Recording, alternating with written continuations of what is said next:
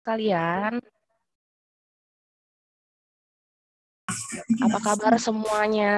Selamat datang di Luminous Webinar dengan topik hari ini Language as Your Career Booster. Uh, my name is Irene. Saya hari ini akan menjadi moderator ya teman-teman sekalian. Uh, saya senang banget hari ini teman-teman uh, karena uh, webinar kita pada pagi pada hari ini sore hari ini uh, dapat banyak sekali antusiasme dari teman-teman sekalian. Terima kasih banyak atas ketertarikannya. Uh, hari ini berdasarkan data kita kedatangan banyak uh, Luminous Friends dari berbagai daerah. Wah banyak banget. Ini uh, literally dari Sabang sampai Merauke, Jabodetabek sudah jelas, Malang, pokoknya Jawa, semua daerah Jawa, kemudian Kudus, Kalimantan Barat, ada Maluku, Lembata, Makassar, sampai di Jayapura dan lain-lain. Wah ini banyak banget. Apa kabar teman-teman semuanya? Saya berharap di tengah-tengah pandemi yang kondisinya lagi nggak baik hari ini ya, Luminus benar-benar berharap teman-teman semuanya di mana pun Anda berada, semuanya baik-baik aja. Thank you so much for your time, for attending this webinar. Uh, saya berharap webinar kita sore hari ini bisa membawa manfaat dan nantinya di akhir webinar ini rekan-rekan sekalian bisa mendapatkan pengetahuan baru yang tentu saja kami harapkan berguna buat teman-teman sekalian. Wow, ini banyak banget nih yang nyaut sore Kak senang sekali bisa mengikuti webinar sore ini. Sama saya juga senang lihat teman-teman semua ada di sini. Oke.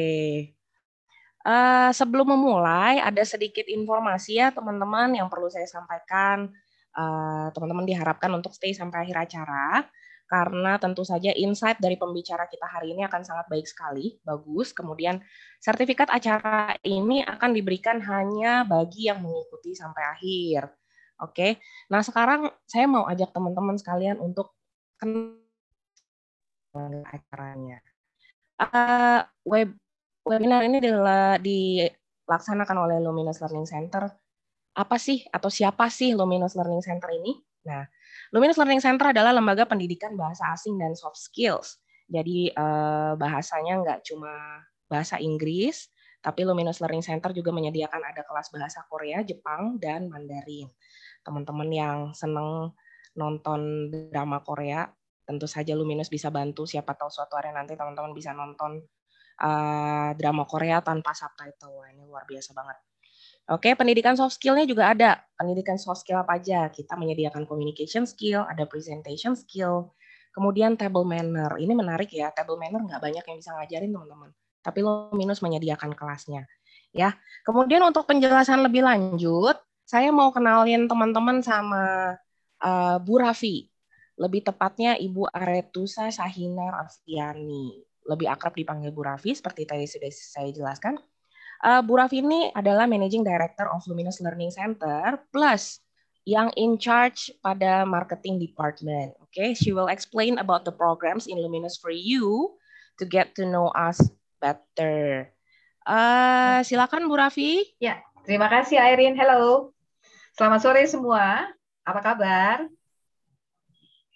Saya senang sekali teman-teman di sini bisa bergabung dalam uh, webinar uh, Luminous uh, mengenai language as your career booster. Ini bagus sekali ya. Saya berharap teman-teman uh, di sini akan mendapat uh, input yang baik, yang positif dan manfaatnya juga yang bisa diterapkan dalam kehidupan sehari-hari, apakah itu di dunia kerja ataupun di social life. So, seperti yang tadi Irene katakan bahwa Luminous adalah salah satu lembaga learning uh, center yang memfasilitasi kepada student atau peserta dalam bidang bidang bahasa Inggris, Korea, Jepang, dan Mandarin. Kami berangkat dari uh, tahun 2017 yang memang uh, dimulai dari para manajemen yang experience di dunia pendidikan. Jadi kami menyiapkan juga para uh, uh, yes Putri Putri Gea, halo terima kasih uh, menyiapkan fasilitas pengajar itu dengan penutur asli, kemudian juga bilingual teacher yang memang mereka bersertifikat ya. Jadi uh, untuk teman-teman di sini yang ingin tahu lebih banyak mengenai Luminous, kita akan menyediakan menyediakan student advisor, kemudian juga kami akan membantu dari segi kemampuan, kebutuhan, dan apa tujuan untuk belajar bahasa ini ya. Jadi eh, kita memberikan solusi untuk mereka yang mungkin sudah belajar di sana di sini tapi belum kelihatan improve-nya. Nah, kita cari tahu permasalahannya apa ya. Sebagai bahasa Inggris eh, maksudnya sebagai bahasa asing, bahasa kedua tentu ini akan berpengaruh banyak dalam uh, kegiatan uh, kalian sehari-hari apakah itu dunia kerja ataupun di pendidikan. Nah, solusi inilah yang akan kita berikan. Jadi, jangan ragu-ragu, kalian bisa menghubungi Luminous, kemudian kalian bisa cari tahu apa sih problemnya, apa sih kendalanya. Ya, oke, okay. seperti itu. Kemudian juga kita menyiapkan beberapa program ya di mana eh, mengarahkan kepada tujuan ya. Jadi tujuannya apa nih? Nah, program yang cocok apa nih? Nah, seperti halo, sorry. Uh -huh. Nah, ini adalah approach kita ya mm -hmm, dari define goals, gap analysis, create custom syllabus, daily lesson plan, review lesson, dan daily lesson plan. Nah, ini adalah yang kita berikan kepada uh, student atau peserta sehingga mereka mencapai goals yang diinginkan. Perhatian dari customer service manajemen kita tentu ini juga akan membantu kalian dalam proses belajar ya. Oke, okay, next. Mm -hmm. Nah, ini ada beberapa guru yang mensupport kalian nanti sebagian kecil, tapi kita juga ada beberapa nanti uh, yang bisa kita show off ya, mulai dari guru bahasa Inggris, Mandarin, dan ini klien-klien kita juga. Jadi intinya begini, teman-teman sekalian, kalau kalian ingin belajar bahasa, jangan setengah-setengah ya, dimulai dari niat dulu. Kemudian yang kedua, sistemnya cocok apa enggak. That's why kenapa kita ada student advisor. Karena kita akan membantu teknik belajar seperti apa yang cocok untuk kalian. Ya. Yang ketiga, nah tentu kalian juga persiapkan mengenai budget. Nah, Luminous memberikan uh, solusi budget yang menarik sekali, apalagi promonya ya Airin ya di akhir-akhir ini kita bagus sekali promonya. Bayangkan conversation skill cuma 600 ribu sudah dengan penutur asli dengan native kemudian dengan bilingual di kelas yang menarik sekali akan membantu kalian untuk build confidence kemudian juga kalian akan terbiasa dengan vocabulary yang terbaru nah itu contohnya belum yang Mandarin gimana kalau belajar bahasa Mandarin di bawah satu juta oke banget nggak Nah, itu ya. Jadi kalian jangan segan-segan untuk menghubungi kita. Ada nomor WA. Saya rasa mungkin nomor WA-nya sudah diterima ya karena kita kirim link Zoom juga ada melalui nomor WA, silahkan saja hubungi.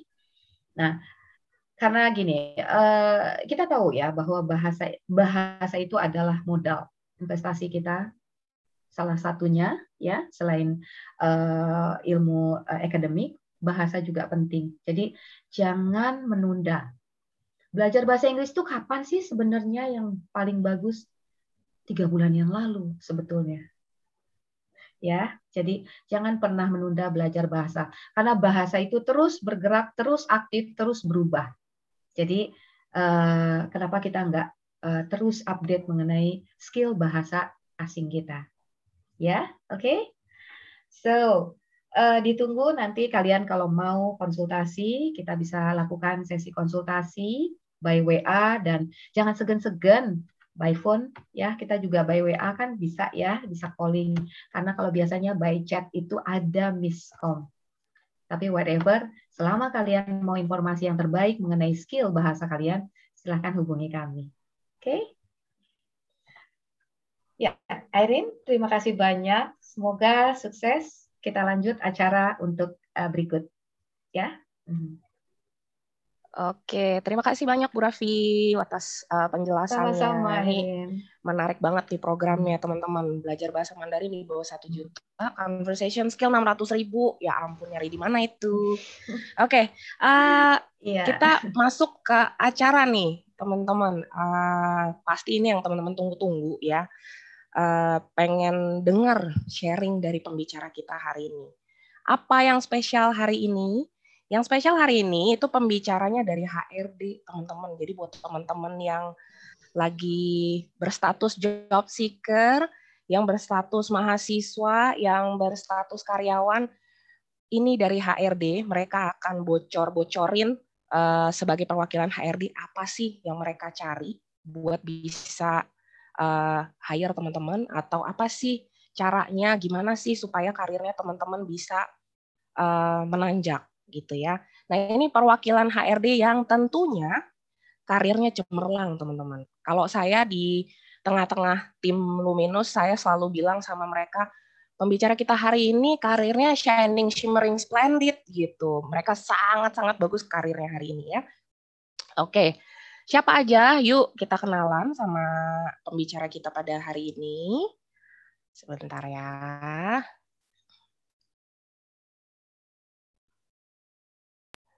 Ini dia. Uh, yang pertama, Jovita Wijanarko. SPSI, CRSP, CCA. Waduh, banyak banget sertifikatnya. Certified Human Resource Manager by BNSP. BNSP ini Badan Nasional Sertifikasi Profesi kalau saya nggak salah. Jadi ini adalah uh, sertifikasi kelas nasional yang diakui. Kemudian Certified Harrison Assessment Basic Accreditation. Kemudian Jovita ini saat ini juga bekerja sebagai Training and Development Lead in one of the largest healthcare solution company across Asia yang jelas multinational company ya. Oke, uh, halo Jovita. Halo, selamat sore. Oke, thank you so much for your time Jovita. Apa kabar nih hari ini? Baik, baik. Thank you juga for having me here. Uh, thank you. Hari ini uh, cukup banyak ya, 250 kurang lebih plus minus ya. Uh, thank you so much. Uh, semoga kita bisa sharing-sharing hari ini. Oke. Jovita, cerita-cerita dong sedikit current activities-nya apa nih? Ya, kalau sekarang karena pandemik ya, jadi memang mainly uh, kegiatan kita itu di uh, dalam negeri, maksud saya uh, banyakkan ya uh, mengurus urusan yang di uh, Indonesia, karena tadi sudah di-mention juga ini multinational company, kadang-kadang kita harus support di uh, negara lain, jadi satu grup itu kita ada currently saya di 9 market ya perusahaan tempat saya bekerja sekarang.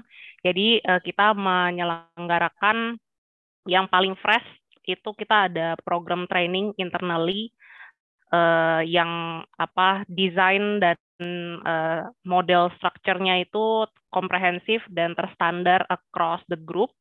Jadi uh, memang sembilan market kita lagi membuild uh, frontliner kita, mumpung juga uh, sambil jalan ya. Jadi ketika ada yang ke customer, tapi juga mungkin ada beberapa hal yang kita terbatas dibandingkan dulu sebelum pandemik. Jadi kita asah lagi tim frontliner kita. Jadi ada program yang cukup panjang uh, yang harus kita handle, khususnya kalau di Indonesia itu uh, around 200-an orang ya yang saya harus uh, goalnya untuk selesaikan di uh, tahun fiskal ini gitu. Jadi sampai kira-kira Maret tahun 2022 itu semua harus menyelesaikan program yang terkomprehensif kurang lebih dua bulan dua bulan ya. Jadi itu kemudian uh, internally selain program training khususnya juga saya karena menghandle performance management itu juga kita lagi ada uh, sistem baru yang uh, diaplikasikan untuk mempermudah ya karena sekarang eranya sudah digital. Jadi semua kita berusaha untuk bagaimana lebih efisien dalam hal uh, data dan juga uh, proses kerja. Kemudian juga uh, task force ya jadi di internal kami kita ada gugus tugas. Jadi uh, seperti himbauan pemerintah juga kita sangat comply dan kita sangat concern tidak hanya pada bisnis tapi juga pada kesehatan karyawan apalagi di masa pandemi sekarang. Jadi itu mungkin big chunk-nya sih. Luar biasa berarti walaupun musimnya lagi work from home nih tetap padat aja nih ya. Mantap sekali. Oke, terima kasih Jovita. Sebentar lagi kita akan ngobrol banyak ya Jovita ya. Next one, kita punya Lydia Angela. Oke, Lydia Angela Master of Psychology, kemudian psikolog juga. Profesinya uh, psikologis juga, kemudian saat ini bekerja sebagai HR Manager in one of Indonesian fintech startup. Halo, Lydia. Lydia ada di tempat. Ya, halo.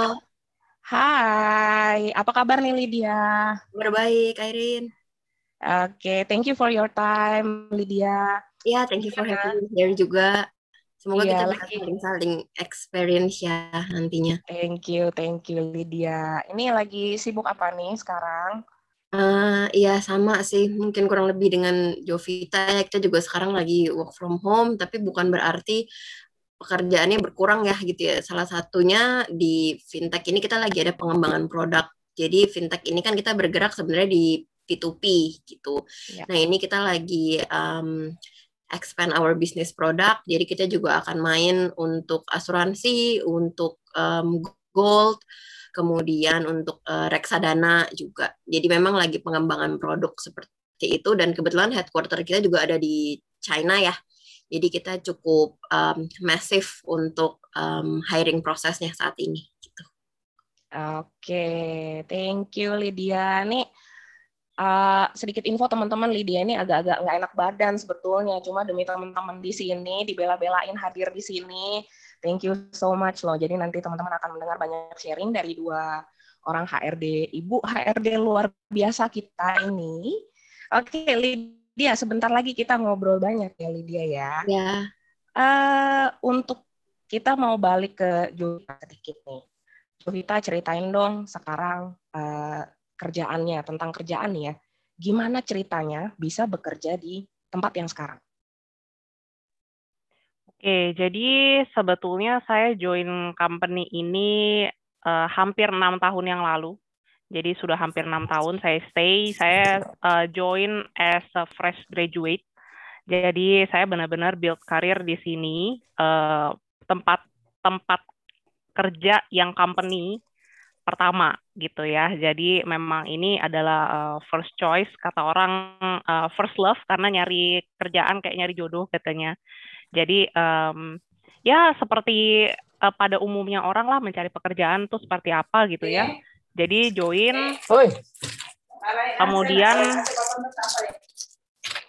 Oh ya, ada yang belum di mute. Nah, oke. Okay. Um, Ya, jadi join di company ini seperti umumnya orang-orang kebanyakan ya mencari pekerjaan gitu. Kemudian eh, ya beruntung eh, masuk ke company yang cocok ya. Jadi saya nggak bisa bilang eh, apa karena karena apa karena sangat hebat atau eh, perusahaannya apa memang memang seperti apa gitu ya. Tapi memang karena cocok jadi uh, awalnya saya join uh, pegangnya rekrutmen ya. Jadi uh, dulu itu uh, posisi yang dicari itu bukan posisi yang apa uh, bukan posisi permanen ya sebetulnya saya menggantikan orang yang cuti melahirkan.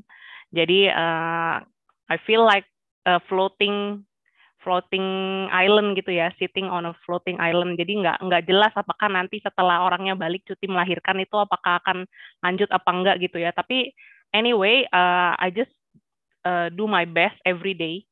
Uh, kemudian setelah di rekrutmen 2 tahun, saya move ke uh, tempat yang sekarang, jadi pro, uh, performance management and development training gitu ya.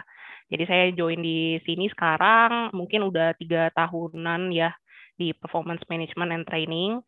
Uh, kemudian ya uh, di perusahaan kami itu bukan perusahaan yang sudah established yang artinya sangat-sangat lengkap sectionnya di dalam HR gitu ya. Tapi uh, setiap orang biasanya memang harus menyemplungkan diri ke proyek-proyek yang ad hoc gitu ya, harus mau uh, mengerjakan sesuatu yang di luar di luar role-nya gitu. Jadi kelihatannya role-nya hanya training, tapi apakah di luar training saya nggak mau terima, ya tentu saja nggak bisa gitu ya. Jadi uh, sampai sekarang uh, tahu-tahu udah hampir enam tahun, nggak terlalu berasa sih gitu ya. Jadi uh, sudah nyoba macam-macam sebenarnya, administrasi udah, employee engagement udah, um, rekrutmen udah, kemudian uh, benefit, insurance saya udah pernah pegang, sekarang performance management, training saya udah pegang gitu. Luar biasa ya, jadi perjalanannya perjalanannya lumayan nih. Oke, okay, uh, ini dari profiling tadi teman-teman semua mungkin bisa lihat sertifikasinya juga banyak. CRSP, CCA, Harrison Assessment, terus dari BNSP juga. Boleh diceritain nggak? Mungkin banyak nih di antara teman-teman di sini yang pada nggak tahu sebenarnya ini sertifikasi apa gitu. Oke, jadi uh, eh, CRSP CCA itu saya dapat barengan ya. Jadi uh, Certified Recruitment and Selection Professional, kemudian uh, Certified Competency Analyst, kemudian kalau BNSP itu memang sebetulnya adalah uh, persyaratan dari pemerintah ya. Kira-kira dua atau tiga tahun yang lalu memang praktisi HR diharapkan bisa certified tersebut gitu ya. Uh, tentunya ya untuk meningkatkan sumber daya manusia karena kan pemerintah sekarang juga sangat concern terhadap uh, apa tenaga kerja ketenaga kerjaan Indonesia dan juga uh, global manpower yang akan mungkin muncul mulai muncul ya sekarang sampai juga nanti uh, beberapa tahun mendatang sehingga praktisi-praktisi yang mengurusi uh, human resource itu diharapkan uh, ber, bersertified gitu. Kemudian kalau Harrison Assessment itu sebetulnya needs dari company ya. Jadi internally karena tadinya saya pegang recruitment dan juga di development itu kita menggunakan Harrison Assessment Tools. Jadi uh, across the group nine count nine countries ya, uh, nine market kita punya hanya tiga orang yang certified dikirim untuk uh, belajar tentang Harrison Assessment ini sebetulnya laporannya sangat komprehensif.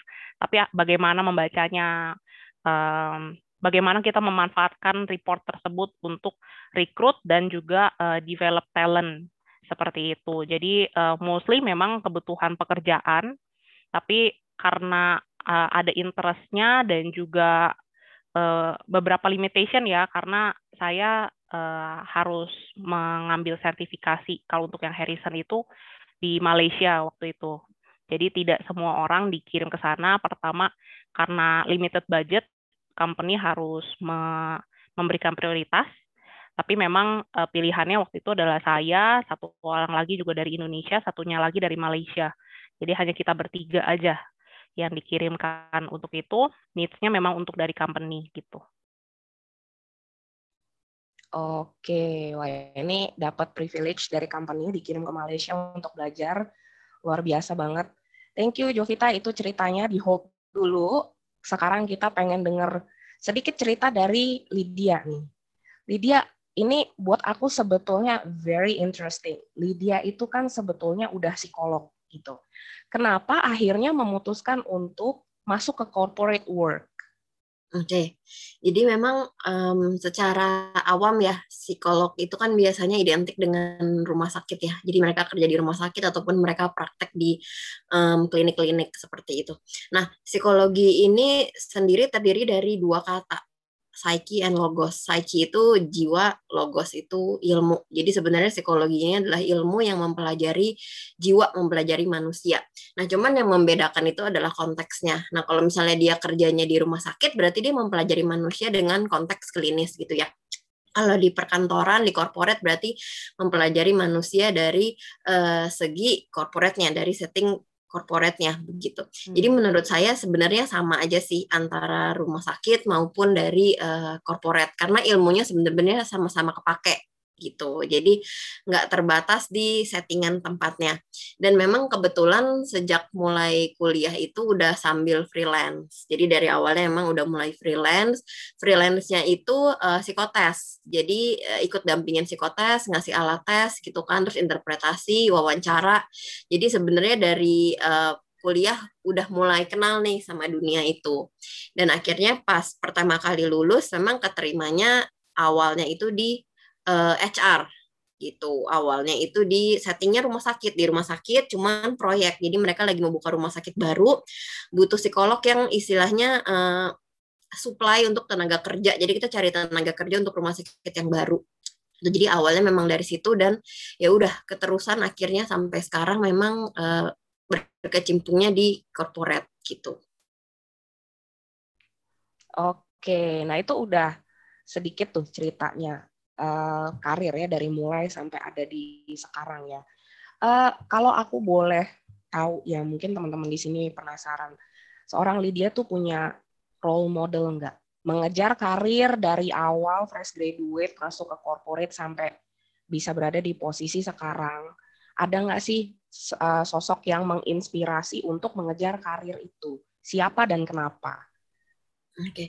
kalau sebenarnya secara spesifik gitu ya orang yang um, berpengaruh untuk pursuing my career itu sebenarnya nggak ada secara spesifiknya gitu ya. Cuman waktu itu memang kalau dari keluarga ditanemin kalau mau punya karir yang bagus itu amunisinya harus banyak istilahnya kayak gitu. Jadi um, dibilang kandidat itu kan kita persaingan kerja kan ketat banget ya sebenarnya ya gitu. Mungkin aku sama Irene kalau misalnya kita ngelamar di perusahaan secara kualifikasi kita sama, misalnya pengalaman kita sama, tapi ternyata beda nih di bahasa. Oh ternyata Lydia nggak bisa bahasa Inggris, ternyata Irene bisa bahasa Inggris. Nah itu kan tidak dipungkiri ya, pasti perusahaan akan milih orang yang lebih banyak gitu kan eh, kompetensinya. Jadi itu yang mendorong uh, aku juga dalam apa ya istilahnya tuh mengembangkan baik itu soft skill maupun hard skillnya. Jadi kayak diperlengkapi dulu gitu. Jadi yang pertama kita harus tahu kita mau jadi apa. Nah, waktu itu kan emang pikirannya pengen jadi psikolog kan. Kenapa jadi psikolog? Karena uh, rasanya senang aja kalau bisa kenal sama orang dan bisa bantuin orang gitu. Dan menurut saya um, di HR ini sebenarnya kepake sih apalagi di bagian kalau di bagian rekrutmen kita bisa benar-benar uh, ngegali orang, kita tahu talentnya orang itu di mana dan namanya mereka lagi cari kerja terus mereka bisa dapat kerja itu kan juga salah satu apa ya? Uh, kelegaan sih buat kita sendiri kita bisa menolong mereka. Jadi itu sih paling. Oke. Nah, tadi Lydia ada sempat uh, mention tentang katakanlah ada dua orang dengan kualifikasi yang sama, tapi ternyata ada satu skill yang lebih menonjol. Itu bisa jadi akak kemungkinan di hire-nya akan jadi lebih besar gitu ya. Nah, kita bicara tentang skill. Jadi menurut Lydia sendiri as an HR nih, skill atau hal-hal apa aja yang penting dimiliki supaya bisa membangun karir yang baik. Tadi kan dibilang amunisinya mesti banyak kalau hmm. mau punya karir yang bagus gitu. Nah, skillnya apa aja dan gimana caranya Lydia memperlengkapi diri dengan skill itu? Oke. Okay uh, yang pertama skill itu kan ada dua ya, ada hard skill sama ada soft skill. Jadi hard ya. skill itu adalah apa ya kompetensi ataupun kualifikasi kemampuan kita yang terkait sama pekerjaan. Misalnya um, kalau dia mau melamar sebagai seorang HR gitu, berarti hard skillnya dia apa? Yang pertama dia harus paham teknik wawancara, dia harus tahu alat tes seperti itu kurang lebih gambarannya. Terus dia harus lulusan psikologi misalnya seperti itu untuk hard skill. Jadi berkaitan sama si pekerjaannya itu sendiri dan itu biasanya dipelajari gitu. Nah kalau untuk soft skillnya itu sendiri itu berkaitan sama kepribadian kita ya, attitude kita tuh seperti apa. Misalnya kalau um, seorang di HR itu soft skill yang perlu tuh misalnya oh orangnya harus teliti gitu ya, harus rapi karena kita ada ngerjain data juga, terus harus apa ya bisa jaga kode etik juga misalnya seperti itu. Terus um, hard skill itu sebenarnya bisa juga terkait dengan bahasa gitu. Hmm. Oke. Okay. Oke, okay, thank you Lydia. Sampai di situ. Aku pengen dengar dari Jovita nih. Jovita kan uh, karirnya juga luar biasa nih ya. Jadi pengen tahu gitu. Sebetulnya punya nggak sih role model yang menginspirasi karirnya? Seperti tadi pertanyaan dengan Lydia. Bisa sampai di posisi sekarang pasti ada mungkin ada sesuatu yang menginspirasi. Jadi siapakah role model yang menginspirasi itu dan kenapa? Oke, kalau role model sebetulnya saya nggak bisa bilang role model artinya, oh saya mencontoh orang ini terus akhirnya saya jadi orang seperti itu gitu ngejarnya ya. Sebetulnya enggak. Tapi uh, ada orang-orang yang uh, apa yang memberikan saya oh, ada yang di kafe.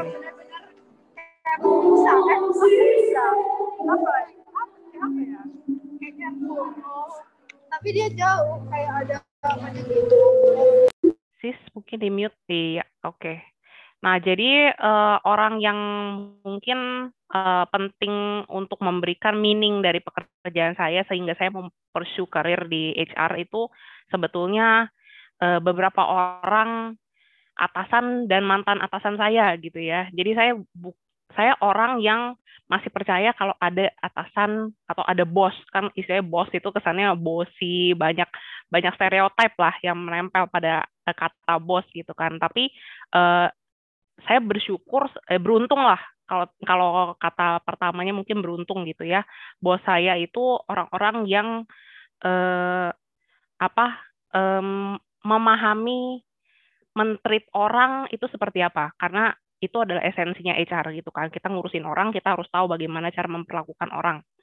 Nah, orang-orang uh, yang pernah jadi atasan saya atau atasan saya sekarang ini, background itu sama sekali nggak ada yang berkaitan sama HR. Biasanya HR itu kan backgroundnya apa? Psikologi, teknik industri misalnya, uh, human resource management gitu ya. Nah, atasan saya tuh ada yang pernah pertanian, teknik metalurgi, ekonomi, matematika.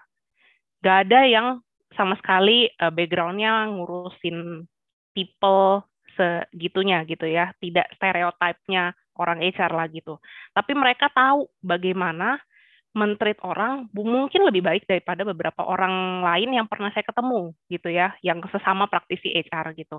Jadi itu yang membuat saya, oh ya, HR itu uh, sesuatu yang penting ya, sesuatu yang matter, sesuatu yang um, apa menolong orang gitu ya. Kalau mungkin tadi uh, Sis Lydia ada ngomong uh, ngasih kerjaan ke orang itu HR rekrutmen kan. Kemudian uh, kenapa dulu saya pindah dari rekrutmen ke development juga karena saya saya sebel ngelihat orang yang udah saya rekrut terus keluar gitu aja karena mereka ngerasanya nggak punya karir ya nggak di develop dan lain-lain sebagainya gitu kan jadinya uh, apa HR itu ada sesuatu meaning dan saya mau build karir di HR itu karena atasan-atasan gitu.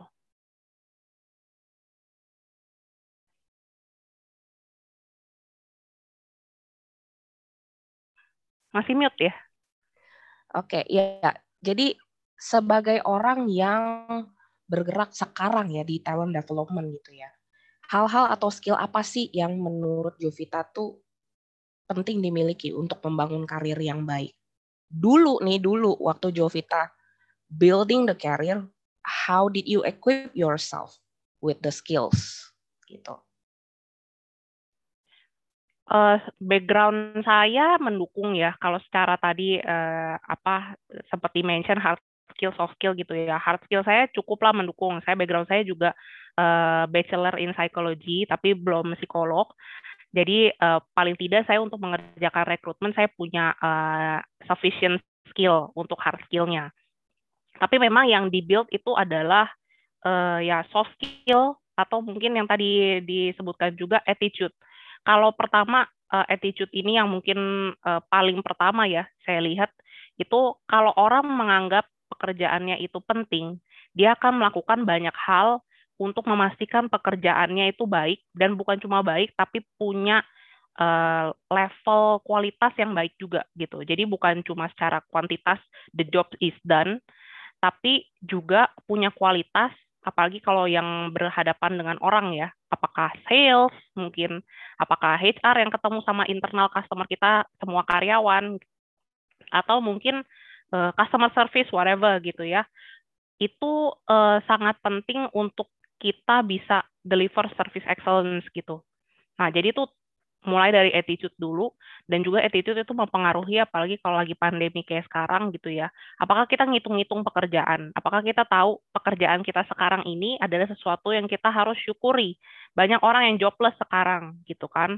Jadi ketika kita punya pekerjaan ini, kita nggak ngitung pekerjaan saya ini eh, harusnya saya cuma ngerjain A sampai E gitu kan. Kenapa saya dituntut untuk ngerjain F, G, H, I, J?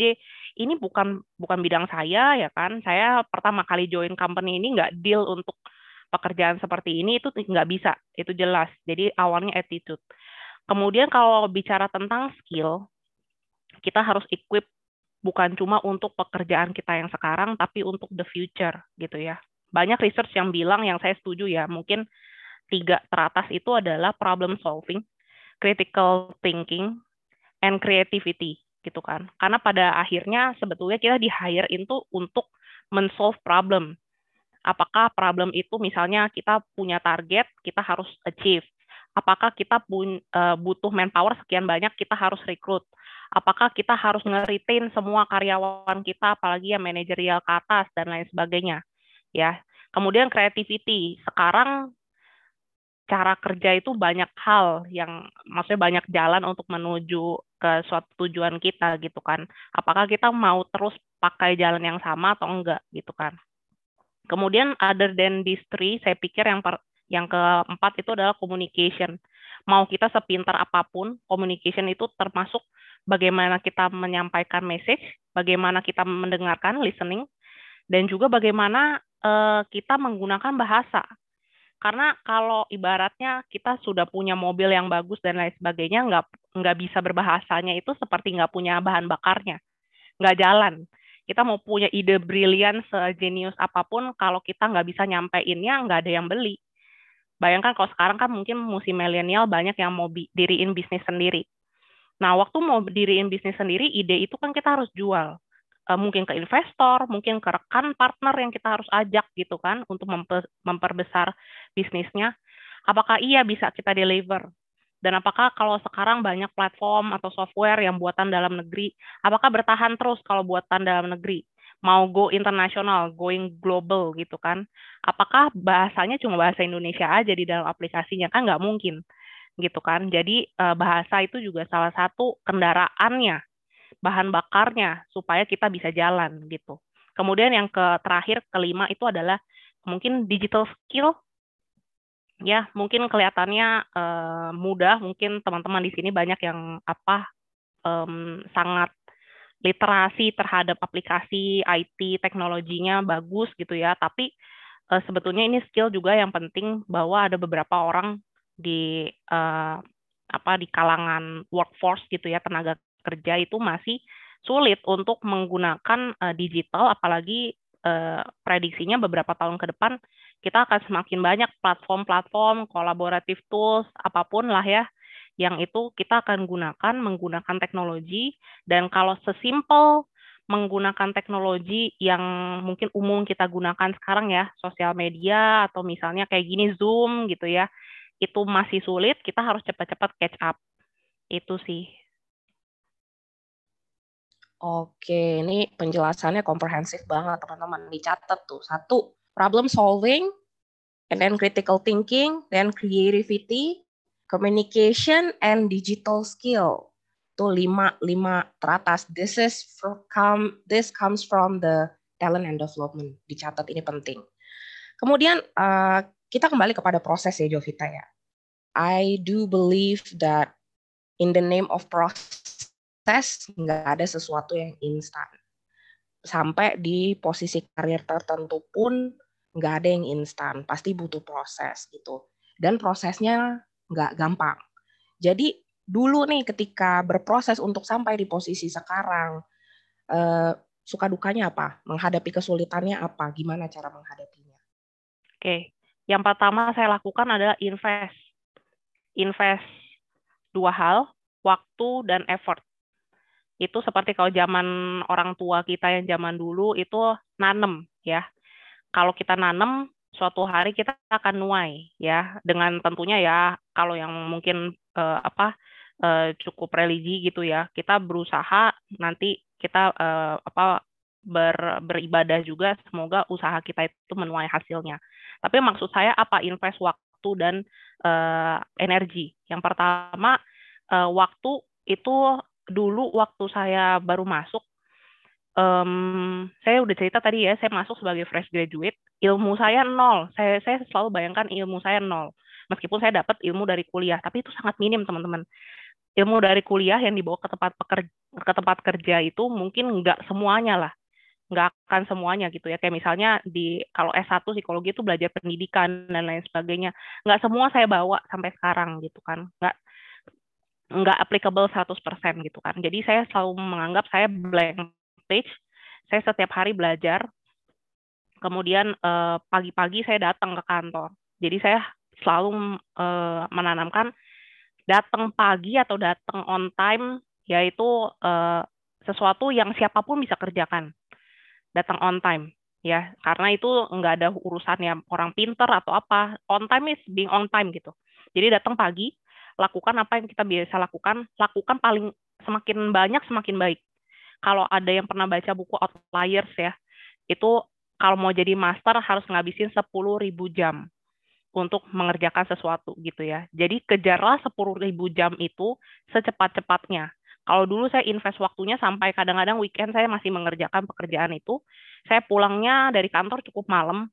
Kenapa? Karena misalnya jam-jam 5 gitu, jam ketika saya seharusnya selesai bekerja, saya belajar yang lain. Again, karena saya beruntung, atasan saya itu memberikan kesempatan yang banyak gitu ya. Tapi memberikan kesempatan yang banyak harus di-grab. Ketika saya dikasih sesuatu project, harus menangani event, bahkan dulu saya ngerasa saya udah seperti event organizer gitu ya saya lahap semuanya gitu ya. Kemudian belajar ilmu yang baru. Saya belajar tentang organization development saya belajar tentang training saya belajar macam-macam saya belajar. Jadi ilmu saya ketika saya udah bosen banget di rekrutmen dan ada peluangnya saya bilang saya mau pindah. Dan saya sudah merasa saya mengequip diri saya dengan cukup untuk saya pindah. Itu investasi waktu investasi usaha juga usaha itu kita harus mengerjakan sesuatu itu sungguh-sungguh. Apa pun yang ada di depan kita nggak boleh setengah-setengah. Tadi Bu Raffi ada bilang ya belajar bahasa nggak boleh setengah-setengah. Menurut saya apa pun nggak boleh setengah-setengah. E, caranya pertama kita juga kalaupun nggak ada pekerjaan ya maksudnya pekerjaan udah selesai atau mungkin kita punya waktu senggang bacalah buku. Saya suka banget baca buku dan menurut saya apalagi zaman digital sekarang ya free ebook itu aja banyak sekali yang bagus. Bahkan sampai nggak ada waktu untuk selesaiin bukunya gitu kan. Jadi teman-teman kenapa juga harus belajar bahasa? Buku-buku dalam bahasa Inggris itu banyak yang lebih terupdate. Kalau kita nunggu diterjemahkan ke bahasa Indonesia kadang-kadang udah lama gitu kan. Jadi kita kalau punya bahasa Inggris yang mumpuni sekaligus juga belajar Inggris tambahan karena uh, Inggris saya juga nggak perfect kalau baca buku-buku yang dengan apa level kesulitan yang agak tinggi, saya masih tetap belajar gitu kan. Jadi belajarnya dapat, tapi juga ilmu terbaru dapat dan kadang-kadang dapat ide baru juga dapat dari membaca gitu kan. Karena ada konsep baru ada penulis yang lagi hits nih ya kan ada konsep baru. Itu sangat menarik sangat men-trigger uh, pemikiran bisa diterapkan ke pekerjaan jadi banyak benefitnya gitu ya. Kemudian kalau ada teman saya yang nggak sukanya baca buku nontonlah sekarang gitu ya. Kalaupun buka YouTube, jangan nonton yang hanya lucu-lucuan atau sesuatu yang kreatif gitu ya. Sebetulnya apa aja sih boleh. Tapi coba juga cari referensi referensi-referensi yang mendidik gitu ya. Jadi kita punya banyak ilmu baru, kita bisa uh, tanda kutip kalau dulu saya selalu ngomongnya mainan baru gitu kan. Ada konsep baru, ada aplikasi baru, ada uh, pelajaran baru, ilmu baru gitu ya. Jadi semakin besar pengetahuan kita, semakin banyak kita bisa uh, berkoneksi atau berinteraksi dengan berbagai macam orang, semakin besar juga uh, keuntungan kita dalam hal karir. Gitu. Oke, tadi disebutkan investasi waktu, energi, proses belajar lah ya. Selalu ada proses belajar gitu.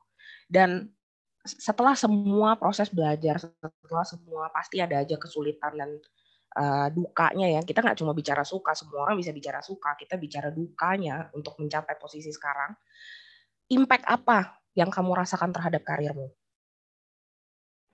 Trust ya, pertama trust.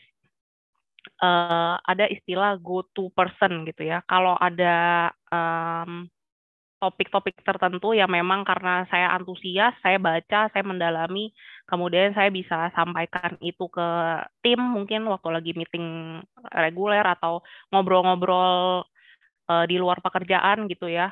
Jadi orang akan tahu bahwa oh ya saya, saya uh, punya skill atau pengetahuan di area tertentu. Jadi saya suka ditanya-tanya gitu ya.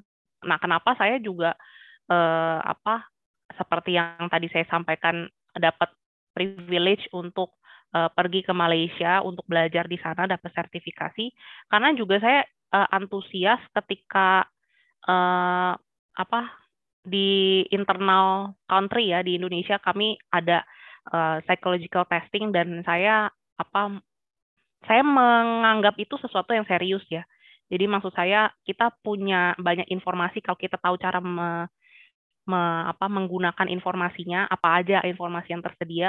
Kemudian saya speak up, kemudian saya juga uh, menyampaikan bahwa uh, penerjemahan kita terhadap uh, alat tes itu misalnya berbeda-beda, kemudian ada yang kurang tepat dan lain sebagainya. Jadi terlihat bahwa antusiasme saya dan uh, kemampuan saya untuk menangkap di area itu sehingga saya dikirim ke sana gitu kan.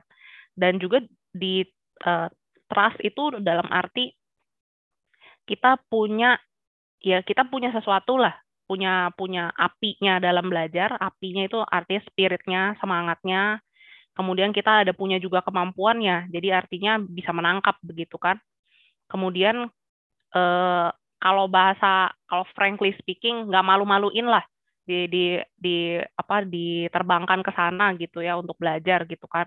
Karena buat saya haram hukumnya saya mengikuti any kind of training atau certification kalau certification itu kan keunggulannya ada ujiannya ya.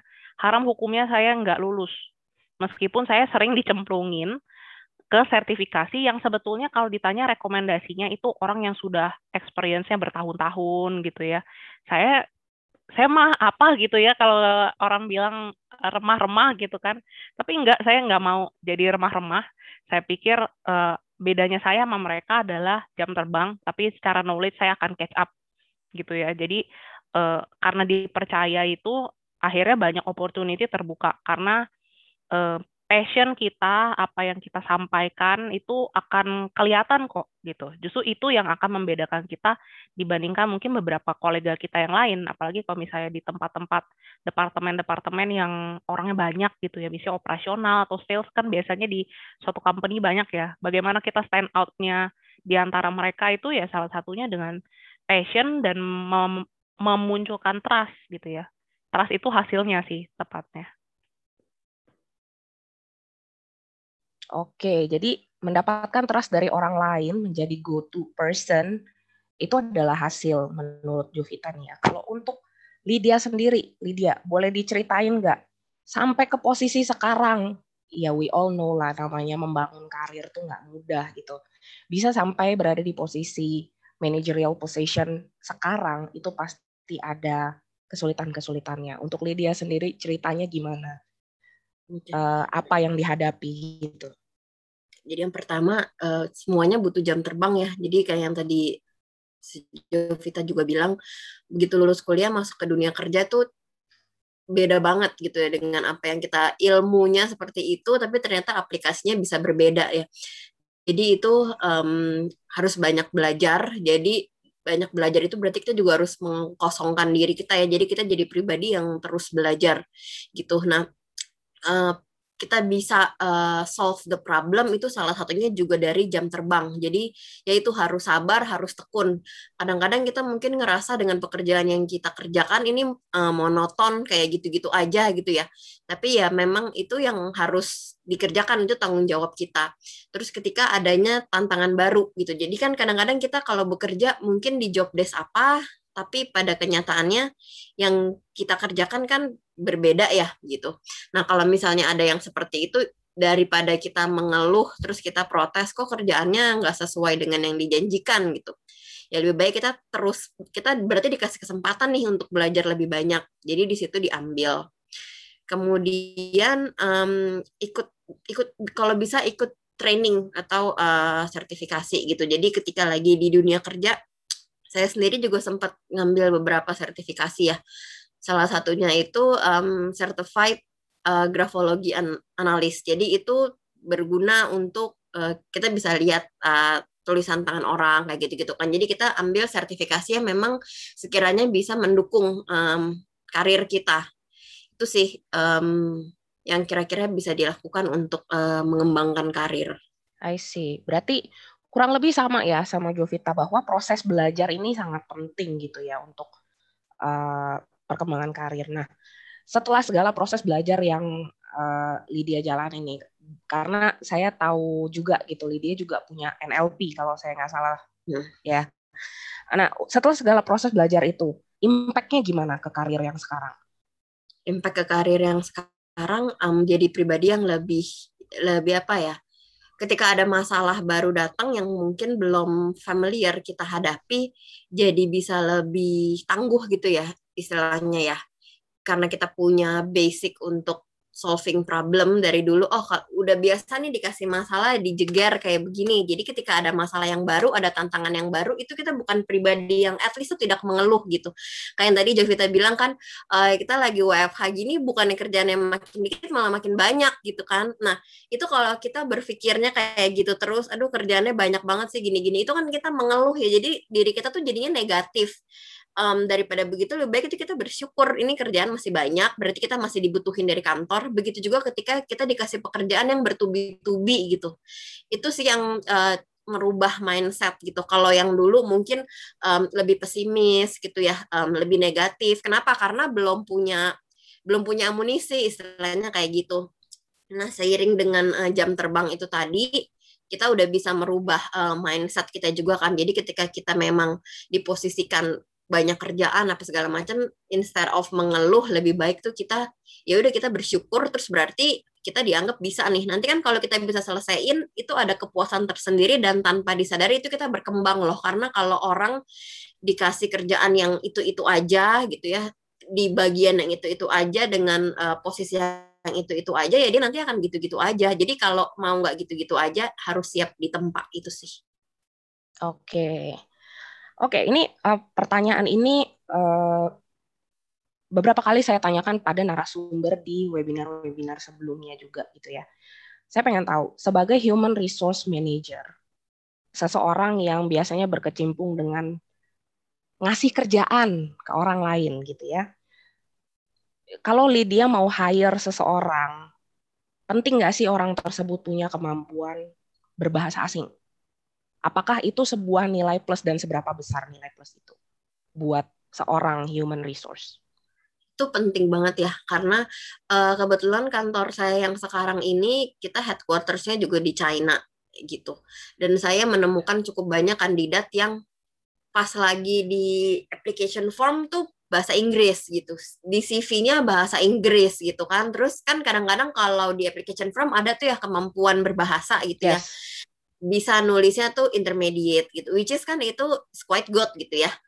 Kemudian ketika lagi di interview ketika kita sampaikan nanti interviewnya akan full in English ya. Nah itu biasanya mereka akan nggak bisa bahasa Inggris aja, eh nggak bisa bahasa Indonesia aja ya. Terus kita tanya dong loh, kan di sini kamu tulis kemampuan kamu intermediate. Iya sih mbak, tapi saya tuh kurang lancar ternyata. Nah itu kan berarti tidak konsekuen ya dengan apa yang ditulis dengan kemampuan yang dia miliki. Dan pada akhirnya ketika kandidatnya itu bagus nih, misalnya udah lolos interview yang bahasa Indonesia, kita lanjut ke bahasa yang Inggris, dengan dia kayak begitu otomatis usernya akan ya dia nggak bisa bahasa Inggris udah cari kandidat yang baru. Jadi menurut saya sih kemampuan bahasa Inggris itu sangat penting apalagi di dunia kerja eh, zaman sekarang ya. Itu dan kebetulan tempat kerja saya yang dulu pun itu juga menuntut harus bisa bahasa Inggris. Jadi interview juga dalam bahasa Inggris. Sebenarnya sih mungkin gak harus yang sampai fluent banget ya, tapi kan untuk seseorang bisa cukup percaya diri ngomong bahasa Inggris pasti kan juga harus punya basic skillnya kan orang kalau udah punya basic skill pasti mereka juga punya confident untuk ngomong gitu. Oke, pertanyaan berikutnya menurut saya adalah uh, kalau saya selalu mengatakan pertanyaan-pertanyaan key-nya itu adalah MDQ, million dollar question gitu. Ini saya yakin selalu menjadi pertanyaan banyak job seeker atau mahasiswa atau teman-teman yang berkarir gitu ya dan mencari pekerjaan baru, opportunity baru. CV seperti apa dan kompetensi yang seperti apa yang akan menarik perhatian HR pada umumnya supaya mau hire seseorang gitu. Oke. Yang pertama kadang-kadang kita kalau tulis email tuh suka lupa ya kata pembukanya. Jadi kalau ini ini langkah paling basic sih. Kalau kita mau melamar pekerjaan itu kita tulis di apa uh, subjek emailnya tuh tulis lamarannya tuh apa. Kemudian um, di emailnya tuh juga ditulis dear HR atau dear siapa, perkenalkan saya bla bla bla ingin melamar sebagai posisi. Jadi itu dijelasin di situ. Kemudian Nah, kemudian di CV-nya itu sendiri harus informatif. gitu. Jadi bukan cuman estetik ya, CV itu bukan cuman estetik tapi harus informatif. Jadi di situ juga jelas pengalaman kerjanya itu seperti apa, kemudian um, basic pendidikannya seperti apa dan kalau memang punya sertifikasi itu juga bisa dituliskan. Dan CV itu sebenarnya nggak usah terlalu panjang sampai yang tiga atau empat halaman. Sebenarnya satu satu halaman itu juga sebenarnya sudah cukup kok gitu. Dan kalau bisa kita sebagai HR tuh jadi punya bayangan oh misalnya di pekerjaan yang sebelumnya dia bekerja sebagai admin nih at least kita udah punya gambaran adminnya tuh apa aja sih yang pernah dihandle apa aja sih yang pernah dikerjakan. Jadi harus informatif gitu. I see. Teman ya bagi email cover letter itu penting. Jadi jangan ngirim lamaran. Terlampir lamaran saya atas nama si A. Terima kasih aduh jangankan yang HR, saya yang bukan HR aja baca email begitu sebel teman-teman ya. Oke, uh, ini juga menurut saya pertanyaan penting gitu ya. Banyak banyak sekali orang yang memperbandingkan antara hard skill dan soft skill gitu ya. Jadi yang saya pengen tahu dan saya rasa teman-teman di sini juga pengen tahu mana sih yang lebih penting sebetulnya yang uh, akan lebih dulu dilihat oleh HR, soft skill atau hard skill?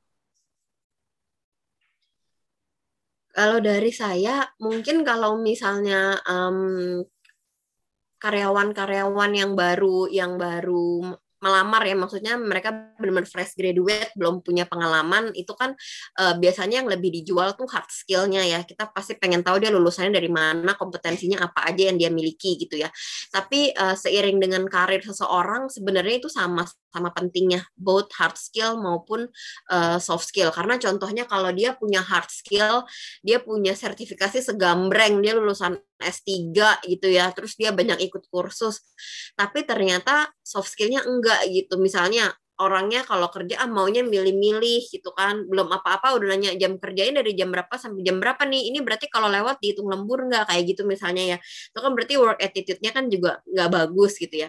Jadi menurut aku sama-sama penting sih baik itu hard skill maupun itu soft skill. Oke. Thank you Lydia. Nah ini uh, saya pengen dengar dari Jovita coba sekarang. Ini dulu Jovita saya tahu sempat lama juga lumayan di uh, rekrutmen. Again, seberapa pentingnya tadi Jovita sempat mention sih ada kemampuan berbahasa. Nah, seberapa pentingnya sih kemampuan berbahasa asing itu untuk kamu ketika kamu mau hire seseorang?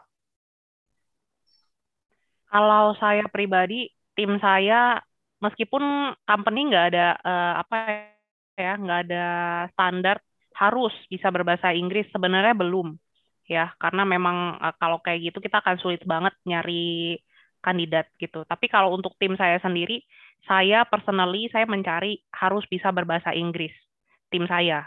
Kenapa? Karena uh, di section saya training itu banyak program yang datangnya dari corporate.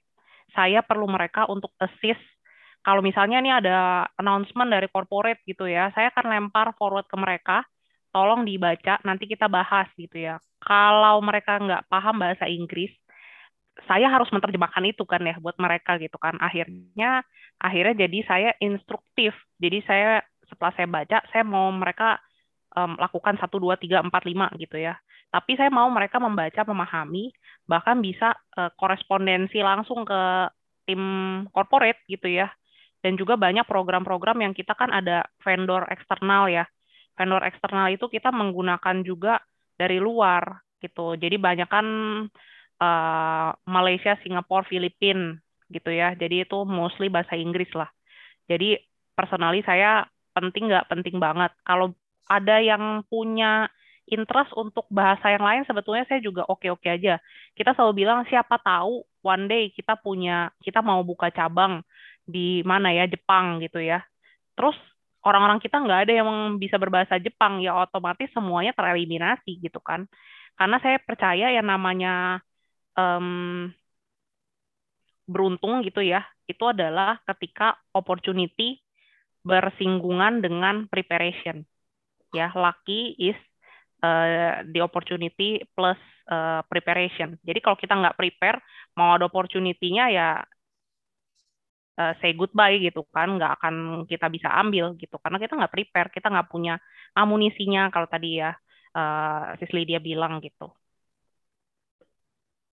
Oke, ini sama MDQ nih, million dollar question. Again, ini pertanyaan yang sama. CV dan kompetensi seperti apa sih yang menarik perhatian untuk di hire? Apalagi seorang Jovita di multinational company. Kita pengen tahu nih seperti apa sih yang akan di hire. Oke, okay. uh, eh, CV dan kompetensi buat saya dua dua hal yang berbeda ya.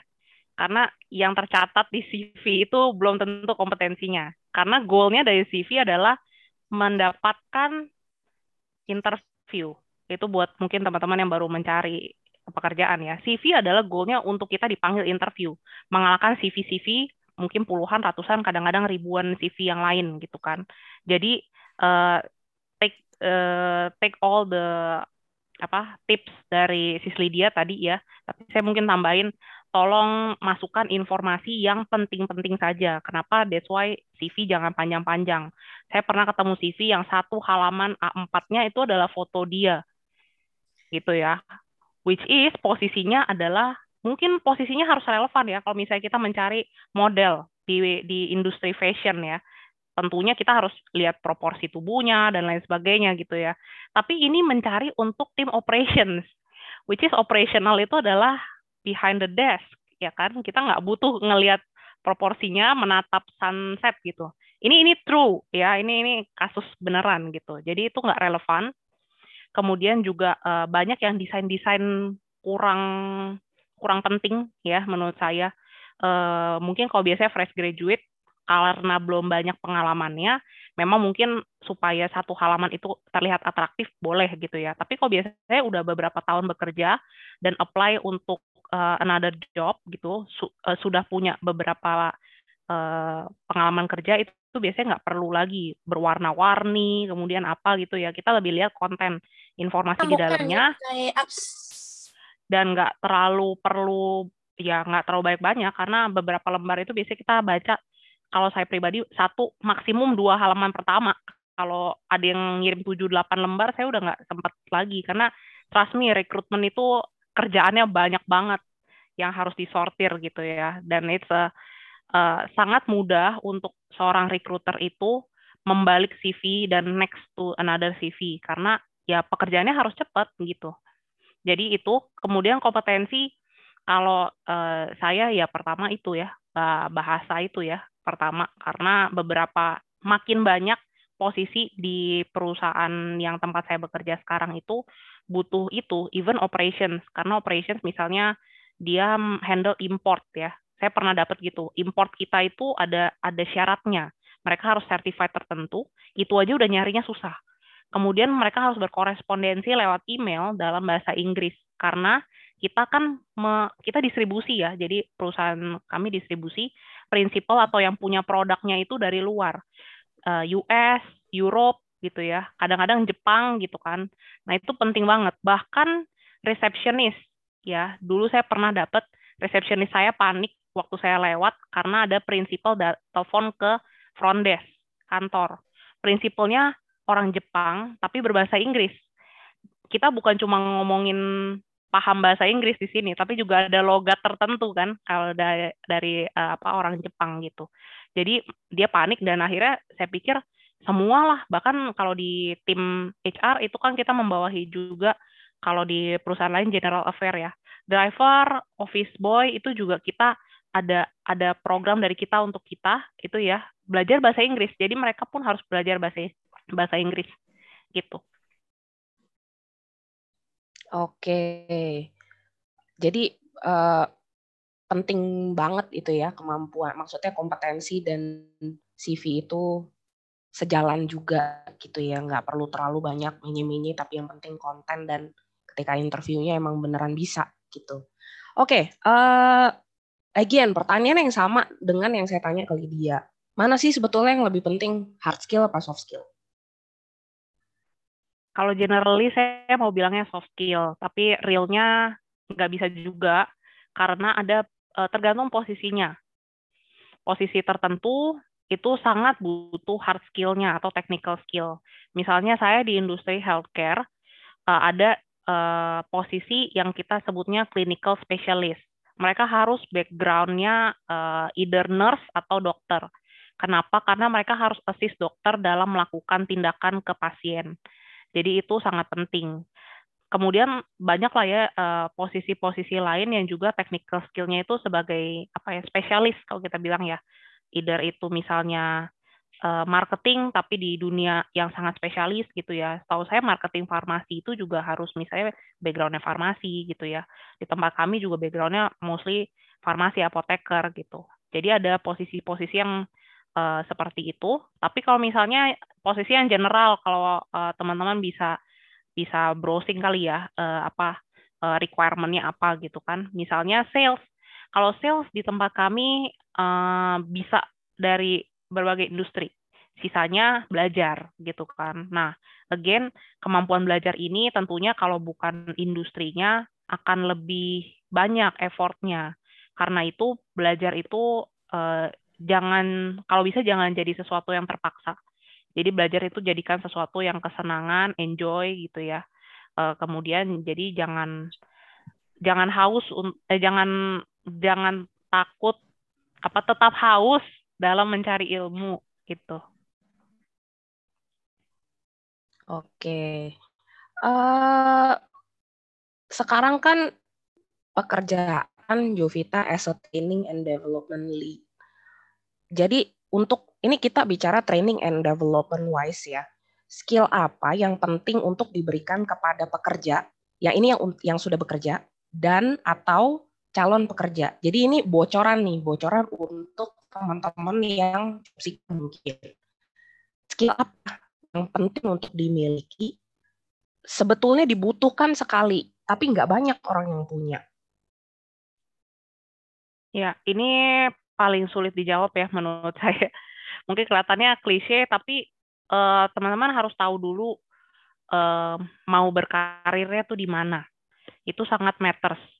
Kenapa? Karena setiap uh, posisi itu punya uh, challenges uh, di sekarang ini uh, sampai beberapa waktu ke depan, in the future beberapa tahun kita bisa bilangnya gitu kan. Nah, uh, kita harus tahu apa yang kita mau rintis sekarang untuk yang baru mau masuk kemudian apa yang uh, akan kita lakukan benar nggak kita akan stay di karir ini dengan situasi seperti ini yang which is banyak kan orang bilang ya kita nggak tahu setelah pandemi ini akan seperti apa gitu. Karena banyak global company sudah uh, bilang kalau kita ikut conferences gitu ya mereka kan bilang kita semua masih cari bentuk. Belum ada yang tahu setelah pandemi ini persisnya kita akan seperti apa. Ada bisnis baru ya kan? Mungkin posisi kita hilang ya mungkin kalau ada yang sering searching internet banyak uh, yang bilang posisi tertentu akan hilang dalam beberapa tahun ke depan. Apakah kita akan stay di posisi ini gitu ya? Nah baru setelah itu akan dicari uh, apa um, kebutuhannya apa gitu ya? Uh, dari segi skill yang harus kita uh, um, kita mumpuni atau kita equip diri kita. Tapi kalau saya boleh bilang change management itu sekarang yang yang mahal harganya ya. Change management itu bukan cuma kesannya kayak program gitu ya, program HR change management untuk apa gitu ya. Tapi benar karena sekarang semuanya berubah ya di internal kami kita sampai punya tim sendiri karena apa? Kita harus implement sistem baru. Ya, kita harus ubah prosesnya beberapa orang nanti akan dilatih untuk bergeser role-nya, bergeser baru bergeser sedikit ya, bukan flip benar-benar ke posisi lain. Tapi kan banyak juga yang uh, company sudah melakukan upskill dan reskill ya. Upskill semuanya dari yang uh, apa biasa manual, admin yang seperti konvensional lah yang kita tahu berubah jadi admin untuk sistem itu berbeda gitu kan itu upskill reskill benar-benar berbeda uh, ada yang jobless kan ya kalau sekarang misalnya hari ini nih ya kita mulai kalau di uh, Jawa Bali PPKM ya PPKM uh, eh, ada banyak uh, industri yang ditutup sementara gitu ya. Kemudian nanti akan banyak orang yang berubah nih misalnya dari SPG ya. Dia berubah jadi sesuatu yang sangat berbeda gitu ya. Nah tentunya ini juga jadi uh, concern kita. Nah kalau dari sisi company kita nggak tahu company akan berubah seperti apa gitu kan. Uh, saat ini mungkin satu tahun satu dua tahun ke depan saya tahu gitu kan. Tapi kan kita terus berubah. Kayak uh, beberapa waktu yang lalu mungkin ini berita-berita juga diupdate ya. Uh, jadi kita nggak harus update ilmu tapi juga update berita. Beberapa uh, pemerintah atau tepatnya menteri kita itu mengumumkan bahwa mau menggiatkan produk-produk dalam negeri gitu kan. Nah, bagaimana dengan bisnis yang basicnya adalah mengimport barang gitu kan? Kita harus berubah dan kita berubahnya seperti apa. Nah, itu adalah bagian dari strategi perusahaan. Jadi agak sulit menjawabnya mana yang kita harus uh, equip duluan gitu kan. Jadi yang di depan mata kita grab, yang di di di masa mendatang ya yang tadi saya bilang digital skill itu juga kita terus nggak bosan-bosan mentrain karyawan kita gimana caranya. Jadi eh, teman-teman yang baru akan masuk juga siap-siap karena banyak sistem yang digunakan. Kemudian uh, setelah itu ya kita nggak tahu. Kita harus ya itu change management bagaimana kita menerima change-nya bagaimana kita uh, apa kita menyesuaikan diri lah. Kita tahu di mana posisi kita dan kita harus bagaimana dengan kelebihan dan mungkin area of development kita. Kita harus pinter-pinter menyikapi diri. Tapi di masa-masa yang uncertain kayak gini kita nggak tahu beberapa waktu mendatang apa sih yang persisnya kita harus lakukan. Oke, berarti adaptability itu penting ya. Harus bisa beradaptasi terus entah dengan menyesuaikan diri dengan perubahan yang ada atau belajar lagi gitu ya. Oke. Uh, nah, teman-teman ini adalah waktu-waktu yang ditunggu nih saya rasa. Kita mau buka sesi interaktif. Teman-teman boleh bertanya langsung dengan dua orang pembicara kita di sini. Tapi ada caranya. Caranya gimana? Buat teman-teman yang mau bertanya, Silakan ketik question di chat box. Silakan ketik question di chat box. Nanti saya akan pilih bagi yang namanya disebutkan, boleh unmute mikrofonnya, ajukan pertanyaannya, sampaikan pertanyaan ini untuk siapa? Apakah untuk Juvita ataukah untuk uh, Lydia? Oke, jadi question setelah dipilih disebutkan namanya, silakan unmute mikrofonnya, sebutkan ini pertanyaan untuk siapa dan sampaikan pertanyaannya. Oke. Oke, silakan teman-teman. Chat box-nya sudah dibuka, teman-teman boleh sampaikan sekarang. Siapa yang mau bertanya, ketik question dan boleh langsung bertanya. Nanti saya pilih. Oke. Ini nggak ada yang mau nanya kah? Ya, eh, sambil menunggu pertanyaan, ini untuk untuk menghadapi PPKM 17 hari ke depan. Lydia gimana? Lydia dan Jovita. Apa yang dipersiapkan nih? Lydia gimana Lydia? Untuk PPKM iya sebenarnya sama sih ya karena dari kemarin eh, kantor aku juga sebenarnya ppkm alias maksudnya WFH terus di rumah gitu. Okay. Cuman kan kalau dulu masih bisa ke kantor kalau kita ada keperluan kan kayak misalnya mau ngeprint atau segala macam. Cuman memang uh, angka COVID ini udah semakin tinggi sih. Uh, orang kantorku juga udah mulai banyak dan kantor aku kan anaknya anak-anak milenial ya karyawannya. Jadi kalau dulu tuh stigmanya COVID itu cuman orang yang tua doang sekarang benar-benar yang anak muda yang sampai butuh oksigen. Jadi um, mungkin ya kita semua harus lebih taat kali ya sama prokesnya. Yaudah di rumah aja nih kesempatan untuk kaum kaum rebahan bisa produktif meskipun di rumah aja. Kalau Jo itu gimana Jo? 17 hari ke depan nih. Ya sama lah ya. Uh, pertama jaga kesehatan sih. Itu pertama dan utama di kantor. Saya juga lagi apa jadi beneran di di Jakarta ya. Nggak cuma di Jakarta sih kantor cabang kami yang di daerah-daerah itu juga beberapa cabang yang terkenal. Itu merepresentasikan gitu ya yang kotanya diberitakan terus. Itu ya cabang kami di sana juga kasusnya lumayan banyak gitu kan. Dan setiap hari ya sedih lah kita harus tracking tiap hari makin lama makin banyak yang karena kita kesehatan jadi kita concern juga terhadap kesehatan karyawan, tapi ya tim yang ke lapangan tetap ke lapangan gitu kan, karena uh, sektornya masih krusial, uh, alat-alat masih dibutuhkan, engineer kita masih tetap uh, apa harus menginstalasi dan memperbaiki alat gitu kan, jadi tetap ke sana, tapi juga yang sudah uh, mulai uh, tumbang itu kita harus tracking tiap hari uh, beberapa juga uh, yang keluarganya ya, karena sekarang klaster keluarga itu yang meledak banget. Uh, itu juga kita bantu kalau ada yang perlu ke rumah sakit dan lain sebagainya. Jadi itu sibuk banget, sibuk banget. Jadi uh, please kalau misalnya kita bisa uh, menjaga prokes dengan sangat ketat, lebih baik menjaga ya pertama diri sendiri dulu, keluarga, baru uh, pekerjaan gitu. Oke, nah ini pertanyaan sudah mulai bermunculan. Yang pertama ada dari Nur Mutia Salsabila. Nur Mutia Salsabila, boleh di unmute mikrofonnya? Halo. Nur Mutia Salsabila. Ada nggak orangnya? Kalau misalnya nggak ada, aku bacain aja pertanyaannya. Ini kayaknya orangnya belum nongol. Ya, jadi pertanyaan dari Nur Mutia Salsabila. Assalamualaikum Kak. Waalaikumsalam. Saya mau bertanya Kak, bisa biasanya kan ada CV yang mengisi tentang pengalaman kerja. Kalau misalnya kita masih kuliah tapi pengen cari kerja dan pengalaman kerja masih nol, itu gimana? Ini pertanyaannya untuk siapa ya, Nur Mutia? Uh, mungkin kita coba ya, kita mulai dari Lydia dulu nih. Lydia gimana nih kalau misalnya ada yang masih kuliah pengen cari pengalaman kerja, tapi pengalaman kerjanya kan masih nol, itu kolomnya mesti diapain? Oke, jadi yang pertama kita harus lihat uh, detail dari uh, spesifikasi pekerjaan yang kita lamar gitu. Itu kan biasanya kalau kita ngelamar pekerjaan ada dua ya. Yang pertama itu ada requirement sama um, ada untuk job specification-nya.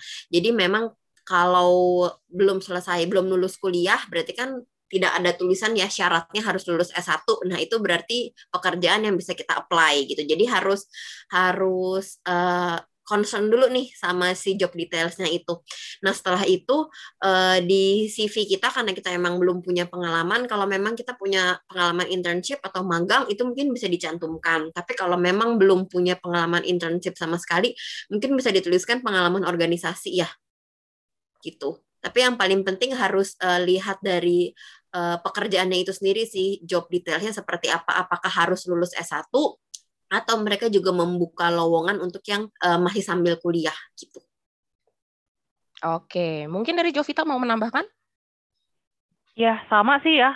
Pengalaman organisasi penting atau kalau misalnya nggak ada, itu um, sebenarnya itu ada ada apa ada di luar sana ada juga course yang me me mengajarkan itu ya bagaimana kita meng-highlight diri kita di dalam CV gitu kan. Karena kita harus berarti peras otak lagi apa sih keunggulan kita? Kalau nggak punya pengalaman kerja dan apa yang bisa diberikan seorang kita gitu ya ke company sesuai dengan jobnya gitu kan. Jadi eh, itu juga. Tapi kalau misalnya konteksnya masih kuliah ya saya nggak tahu nih kuliahnya udah akhir udah tinggal skripsi atau gimana.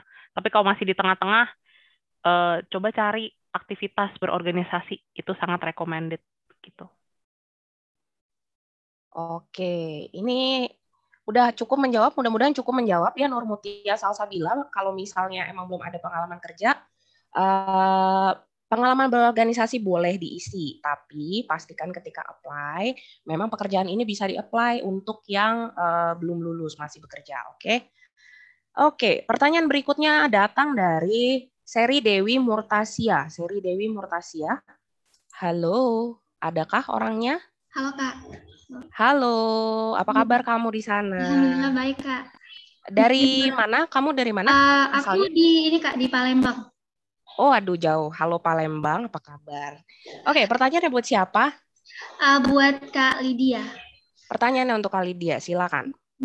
Jadi gini Kak, kan tadi dibahas kayak uh, kalau fresh graduate gitu pengalaman kerjanya itu belum ada gitu ya dan kadang juga uh, kemampuan bahasanya itu kurang mumpuni. Nah Kak, kan kalau misalnya di di kampus itu kan punya banyak kegiatan. Uh, contoh kayak kata kakak tadi pengalaman organisasi itu bisa dimasukin. Nah, kalau misalnya kayak prestasi gitu itu mungkin nggak sih kak untuk dimasukkan meskipun prestasi-prestasinya itu nggak mungkin nggak sesuai gitu kayak uh, dengan job yang bakal dilamar gitu atau di CV itu kita harus masukin mana prestasi dan organisasi yang harus sesuai sama job aja gitu atau ketika itu uh, nggak sesuai tetap bisa dimasukin gitu gimana itu kak? Oke, Kak. Ya, Seri, saya coba jawab ya pertanyaannya. Jadi kalau memang sebagai um, fresh graduate gitu ya, yang memang belum punya cukup banyak pengalaman kerja, kan kita CV itu kan sebenarnya self branding ya. Jadi bagaimana kita menjual diri kita supaya uh, HR yang baca CV kita tuh tertarik nih untuk interview kita lebih lanjut untuk kenal kita lebih lanjut. Jadi kalau memang belum pernah punya pengalaman intern sama sekali bisa dituliskan pengalaman organisasi gitu ya. Kalau memang pengalaman organisasi itu tidak bisa di uh, belum punya gitu bisa dituliskan juga dengan achievement yang tadi kamu bilang. Mungkin achievementnya memang nggak nggak um, linear ya dengan posisi yang kamu lamar. Tapi kan di situ kan posisinya memang kamu belum pernah punya pengalaman gitu.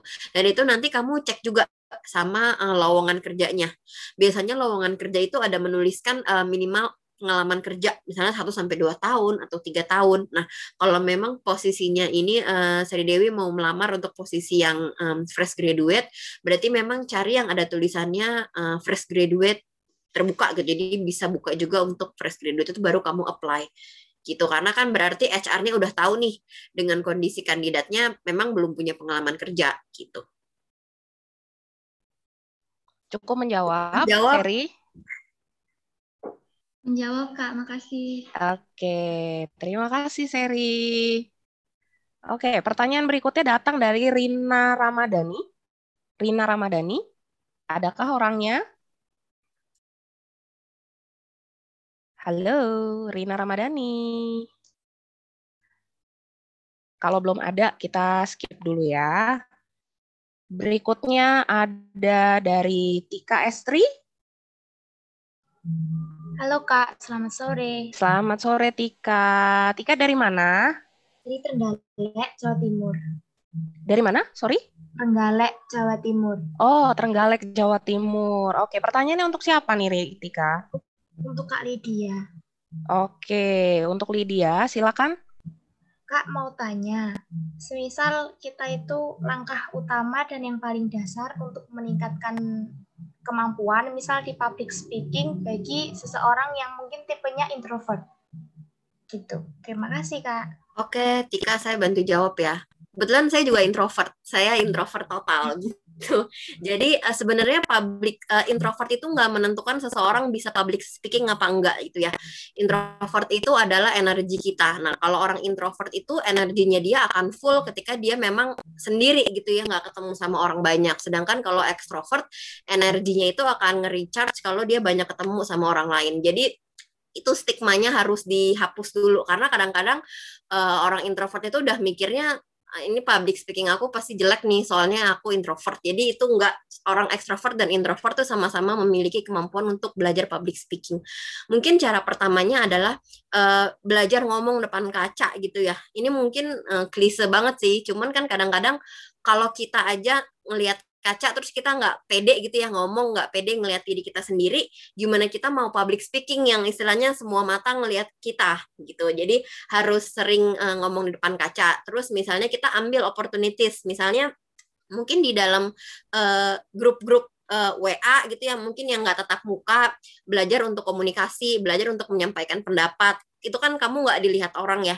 Sampai nanti mungkin ketika kamu lagi di kampus atau kamu lagi di pekerjaan misalnya ditanya ada yang mau tanya atau ada yang mau mengemukakan pendapat mungkin Tika di situ bisa belajar untuk uh, ngomong pelan-pelan gitu kan. Kalau misalnya kan dulu uh, sekolah atau di kuliah suka ditanya tuh ada yang mau maju nggak presentasi gitu. Biasanya kan itu diem tuh ya semuanya pada nunduk gitu. Nah itu mungkin opportunities juga buat Tika buat grab the opportunity. Kamu maju ke depan, kamu ngomong. Dan biasanya memang uh, untuk orang-orang yang uh, kurang public speakingnya itu memang karena mereka belum terbiasa.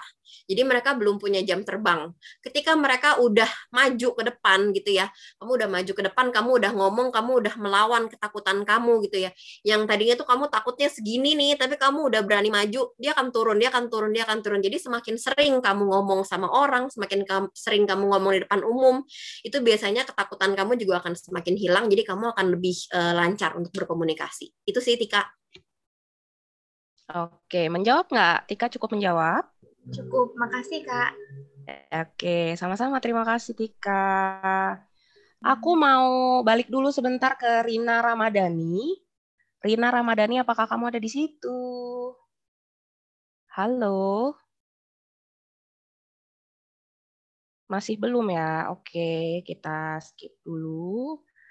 Ini ada pertanyaan dari Regi. Regi, Reginya ada? Halo?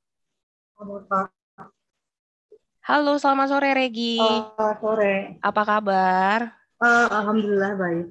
Oke, Regi dari mana nih Regi? Dari Bandung, Jawa Barat.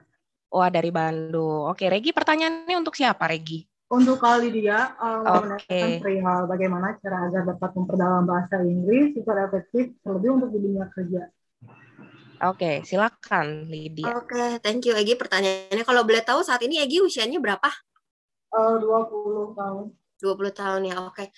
Mungkin yang bisa dilakukan yang pertama ya ikut kursus gitu ya. Kebetulan kan Luminis di sini juga uh, menyediakan untuk fasilitas belajar bahasa Inggris ya. Jadi memang uh, kursus secara formal belajar bahasa Inggris. Kenapa uh, perlu ikut kursus gitu? Karena kemampuan bahasa ini itu sangat apa ya? Sangat erat hubungannya dengan komunitas. Jadi kalau misalnya kita cuman belajar bahasa sendiri, belajar bahasa Inggris sendiri, tapi kita nggak punya komunitas nih buat kita ajakin ngomong bahasa Inggris, itu biasanya lebih lebih lama belajarnya. Jadi belajar bahasa Inggris itu idealnya kita memang belajar secara formal, kemudian kita juga praktis bahasa Inggris kita uh, yang kedua adalah belajar untuk ngomong gitu, belajar untuk confident ngomong karena kan kadang-kadang kalau baru belajar kadang-kadang masih malu nih nanti suka dikoreksi salah grammarnya apa segala macam itu tutup kuping aja maksudnya uh, tetap harus uh, belajar banyak untuk ngomong sama orang gitu. Jadi terlatih bahasa Inggrisnya. Terus bisa juga belajar uh, dari film, dari musik gitu. Kalau dulu zaman aku sekolah, cara aku belajar bahasa Inggris itu adalah dengan dengerin musik jadi dengerin musik berkali-kali didengerin, terus satu bait dimatiin, terus kita coba catat. Ini kira-kira dia ngomongnya apa sih gitu. Setelah uh, kita catat dia ngomongnya apa belajar untuk pronounce-nya oh cara ngomong ini kayak begini. Terus baru kita uh, belajar cara uh, ngartiinnya oh ini nih artinya seperti ini. Jadi mungkin bisa pelan-pelan kayak kalau kita nonton di Netflix mungkin subtitlenya kita bisa ganti ke uh, bahasa Inggris kayak gitu. Pelan-pelan seperti itu tapi juga perlu uh, komunikasi sama orang. Jadi harus ada harus ada teman-temannya juga lah jadi bahasa Inggrisnya bisa terlatih terus dan kebanyakan kan memang bahasa uh, Inggris kalau di dunia kerja itu kan kebanyakan uh, untuk conversation sama memang uh, bisnis ya biasanya related sama profession kamu gitu. Oke. Gimana, Tegi? Kira-kira uh, langkah apa nih yang disarankan sudah dilakukan? Uh, sejauh ini sih mungkin kalau misalkan untuk berlatih udah sering sih uh, nonton film tanpa subtitle kayak gitu. Oke. Okay. Bahasa Inggris. Tinggal mungkin praktisnya aja sih kali ya. Oke. Okay. Dicoba terus ya, latihan terus. Nanti uh, pasti bisa pelan-pelan. Oke. Okay. Oke, okay. terima kasih terima Regi. Ya, Oke. Okay. Berikutnya ada Gita, Desi Sagita. Halo, Halo, selamat sore. Halo, selamat sore Gita. Apa kabar? Baik, Kak. Gita dari Banjarmasin, betul ya? Iya, benar. Oke, pertanyaannya untuk? Untuk Kak Jovita. Oke, untuk Kak Jovita. Silakan, Gita. Uh, per, uh, saya tertarik dengan apa yang disampaikan sama Kak Jovita tadi mengenai invest dalam waktu dan energi. Salah satunya, jika ada waktu senggang, coba untuk membaca buku. Pertanyaan saya, boleh nggak Kak Jovita kasih beberapa rekomendasi buku favorit Kak Jovita? Mungkin bisa jadi referensi bacaan juga untuk teman-teman semua, buat nambah-nambah ilmu. Terima kasih. Ya, Uh, saya baca buku nggak hanya tentang ini ya, uh, nggak hanya tentang HR atau um, apa ya organisasi gitu ya, tapi mungkin untuk teman-teman uh, apa yang bisa saya rekomendasikan Seven Habits ya. Seven Habits itu kalau di perusahaan tempat saya bekerja sekarang itu udah kayak uh, apa ya, kayak uh, buku saktinya lah gitu ya. Jadi kita nggak hanya baca sekali selesai, tapi kalau uh, kadang-kadang kita uh, udah agak lupa gitu ya, kita buka lagi, ada yang nandain pakai apa post it gitu ya. Jadi Seven Habits itu bagus untuk melatih uh, cara perilaku kita juga dalam bekerja gitu ya, kan being proaktif dan lain sebagainya. Kemudian Good to Great ya, Good to Great itu juga bagus. Uh, mungkin kalau teman-teman ada yang ngerasa agak berat nggak apa-apa itu biasanya di awal-awal itu memang agak uh, agak berat kalau misalnya belum pernah masuk dunia kerja awalnya gitu ya tapi sebetulnya esensinya itu uh, sangat baik untuk teman-teman kalau misalnya baru mau masuk dunia kerja.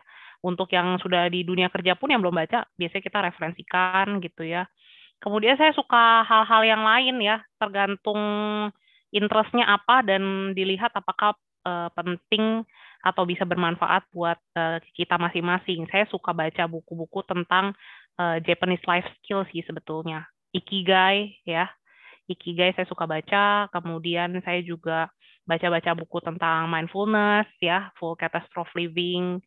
Kemudian um, uh, mungkin kalau saya lihat teman-teman secara umum ya, mungkin belajar bersyukur dan lain sebagainya itu bacalah Man's Search for Meaning ya, Viktor Frankl. Itu juga. Mungkin itu beberapa ya. Uh, isinya jadi nggak hanya terkait pekerjaan karena kalau setiap hari bacanya tentang pekerjaan nggak ada selingannya, kalau saya personalis sih saya juga agak bosen gitu ya. Jadi ada sesuatu yang uh, refresh, jangan lupa kita tetap human, jadi baca sesuatu yang kita senang tapi bermanfaat itu juga baik gitu, nggak harus tentang pekerjaan. Oke, uh, cukup menjawab kah Gita? Ya, cukup menjawab dan jelas banget. Makasih Kak Jovita. Oke, baik. Terima kasih Gita. Ya. Oke, pertanyaan berikutnya ada dari Zulkarnain Mustamin. Zulkarnain Mustamin, orangnya ada kah? Ya, ada. Halo. Hai, dari halo. mana nih? Uh, Zulkarnain dari mana nih? Saya mungkin yang paling jauh uh, dari Manokwari, Papua Barat. Wah, luar biasa. Apa kabar Papua? Alhamdulillah, senang sekali. Ini ujung timur Indonesia nih. Aduh, saya Iya, senang benar. banget loh kalau ada yang jauh-jauh sini nih. Iya. Oke, eh, ini pertanyaannya untuk dua-duanya nih ya, Ah, Zulkarnain ya. benar, benar sekali. Jadi terkait dengan uh, uh, di suatu karyawan di suatu kantor itu posisinya underdog gitu. Apa tips dari Anda buat karyawan yang underdog dan yang kedua, apakah Anda pernah berada di titik terendah dan bagaimana jika iya, bagaimana bangkit dari titik terendah tersebut gitu. Terima kasih. Oke, mungkin bisa Lydia dulu. Lydia, silakan Lydia. Oke, halo Zulkarnain. Saya bantu untuk coba jawab ya pertanyaan yang nomor satu, tips untuk orang yang uh, underdog di suatu kantor.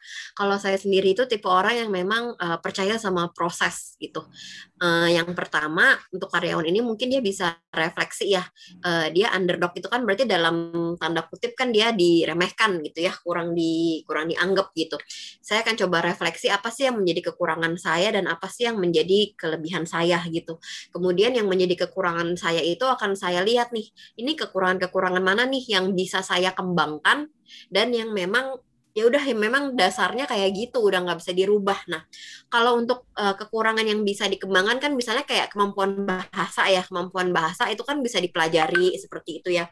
Terus kan memang ada kekurangan-kekurangan yang memang ya emang udah dari sananya kayak gitu yang harus uh, bisa kita terima gitu ya um, itu harus bisa kita terima dulu. Maksudnya nggak kita sangkali. Karena kan kalau kita, dengan kita bisa menerima kekurangan kita kita bisa lebih positif ya cara berpikirnya seperti itu. Dan ya itu terus belajar apa yang jadi kekurangan kita tuh kita perbaiki dan apa yang jadi kelebihan kita itu kita tingkatin lagi supaya kita bisa kelihatan lebih superior lebih menonjol dengan kelebihan kita. Cuman yang satu harus sabar harus tekun karena yang namanya kerja itu semuanya butuh proses jadi mungkin nggak nggak bisa kita samain sama orang lain yang mungkin satu tahun prosesnya udah cepet nih kita masih di sini aja itu kita nggak bisa kayak gitu gitu jadi kita lihat ke diri kita sendiri perkembangan apa nih yang sudah kita alami kayak gitu jadi kita lebih appreciate diri kita. Nah, dengan kita mengapresiasi diri kita, kita bisa lebih menunjukkan kelebihan kita. Jadi lingkungan kita uh, tahu nih kelebihannya. Jadi nggak dianggap underdog lagi seperti itu. Terus kalau untuk yang kedua, apakah pernah berada di titik terendah? Bagaimana bangkit dari titik terendah tersebut? Pasti ada lah ya. Saya rasa sih semuanya pasti mengalami itu. Mungkin titik terendahnya kalau ketika lagi di kantor itu ya, uh, ya ketika apa yang kita sampaikan tuh ditolak gitu ya. Ketika apa yang kita sampaikan ya karena kita muda gitu kan, terus kita di ya udah nggak didengar suaranya gitu karena kamu muda gitu loh. Kita punya inovasi tapi ditolak karena dianggap um, apa ya belok dari peraturan perusahaan kayak gitu. Nah itu peristiwa-peristiwa yang cukup membuat saya down pada saat itu. Nah, yang ketika saya laku ketika saat itu yang saya lakukan adalah sabar gitu. Makanya benar-benar sabar dan mencoba untuk mengkomunikasikan. Jadi, ya yang penting saya punya inovasi kayak gini, saya udah sampai ini urusan ditolak, urusan diterima itu urusan atasan. Yang penting saya udah kerjain bagian saya. Dan itu saya kerjakan uh, bertahun-tahun seperti itu sampai pada akhirnya uh, bisa naik uh, bisa naik level dan apa yang belum bisa saya lakukan di saat itu saat ini sedikit demi sedikit bisa saya lakukan. Sabar yang penting tuh pokoknya sabar, semuanya ada proses dan selalu berpikir positif. Pokoknya kalau kita cinta ya sama pekerjaan kita, kita tahu nih passion kita di situ. Kita kerjanya tuh jadi lebih apa ya? Uh, tahu nih tujuan goalnya apa. Jadi kalau misalnya ada tantangan-tantangan itu ya kita anggap kayak kerikil aja ya udah pasti akan ada tantangannya cuman goal kita ke depannya mau jadi apa? Itu sih fokusnya ke situ aja supaya kita nggak down. Mungkin itu uh, Zulkarnain yang bisa saya bantu jawab. Oke, itu pendapat dari Lydia. Kalau dari Jovita gimana nih, Jovita? Ya, untuk yang pertama ya, yang underdog, saya setuju tadi sama yang sudah disampaikan, tapi saya juga mau menambahkan mungkin uh, kita harus tahu persisnya ini uh, orang yang apa underdog ini apakah dia merasa saja ataukah uh, benar-benar seperti uh, ya memang memang maksudnya fakta itu adalah uh, bisa jadi subjektif gitu ya. Kita kita merasa di, diremehkan tanda kutip misalnya gitu ya. Tapi kita harus tahu itu persisnya datang dari siapa gitu ya. Kita jadi uh, harus uh, harus aware dengan situasinya dulu secara keseluruhan situasinya seperti apa. Uh, karena sebagian besar um, apa konflik dalam misalnya uh, interaksi atau lingkungan kerja itu juga berawalnya dari komunikasi misalnya. Nah kalau saya pribadi ada juga uh, sisi lain yang mungkin kita bisa bilang kita kan nggak bisa menyenangkan semua orang di lingkungan kerja ya. Jadi kita harus tahu orang-orang uh, yang berkepentingan saja dalam pekerjaan kita. Misalnya kita justru uh, tidak dipandangnya sama atasan. Tentunya kita ada komunikasi, lakukanlah komunikasi misalnya one on one sama atasan. Tapi kalau atasan bilang fine fine aja, cuma dengan ke apa dengan kolega gitu ya. Nah, kita bisa juga approach dengan kolega, tapi kan dengan approach yang berbeda ya. Dalam konteks adalah uh, untuk mengimprove uh, interaksi nih supaya kita bisa kerja bareng dengan lebih enak gitu kan. Jadi kita harus tahu dulu uh, situasinya apa, kemudian uh, kita sikapi gitu ya. Uh, sikapi biasanya sih saya lebih uh, percaya pada personal approach, misalnya uh, one on one ngobrolnya gitu. Dan uh, kita harus juga punya uh, kekuatan apa namanya kekuatan mental mungkin ya. Jadi jangan sampai kita um, kita terbawa beberapa orang yang sebetulnya hanya karena nggak seneng sama kita gitu ya. Jadi membentuk persepsi di diri kita bahwa sebenarnya oh kita di di tempat kerja uh, diremehkan nih atau misalnya uh, karena ada di kantor kantor saya dulu juga ada yang kayak gitu merasa di uh, ada geng yang yang menyerang dia lah gitu ya. Tapi sebetulnya dalam hal pekerjaan dia tidak ada masalah gitu kan. Jadi kita harus tahu porsinya di mana kita nggak bisa menyenangkan semua orang selama kita selalu punya niat baik dan kita selalu melakukannya dengan berusaha melakukan sesuatu dengan baik, mencoba memperbaiki uh, hubungan kerja dengan lebih baik, itu kita nggak perlu terlalu bawa pusing kalau case-nya seperti itu. Jadi tergantung case-nya nih.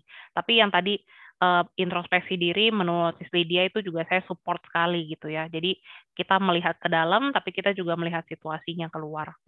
Nah, untuk pertanyaan yang kedua, titik terendah saya dulu uh, berkaitan sama uh, workload. Tadi saya bilang ya, saya tuh mengejar 10.000 jam itu meskipun saya nggak ngitungin sih sebetulnya. Maksud saya, saya men, me, mengejar jam terbang dengan cara saya bekerja dari sangat pagi jadi dulu jam kerja kantor saya sebenarnya setengah delapan sampai setengah lima.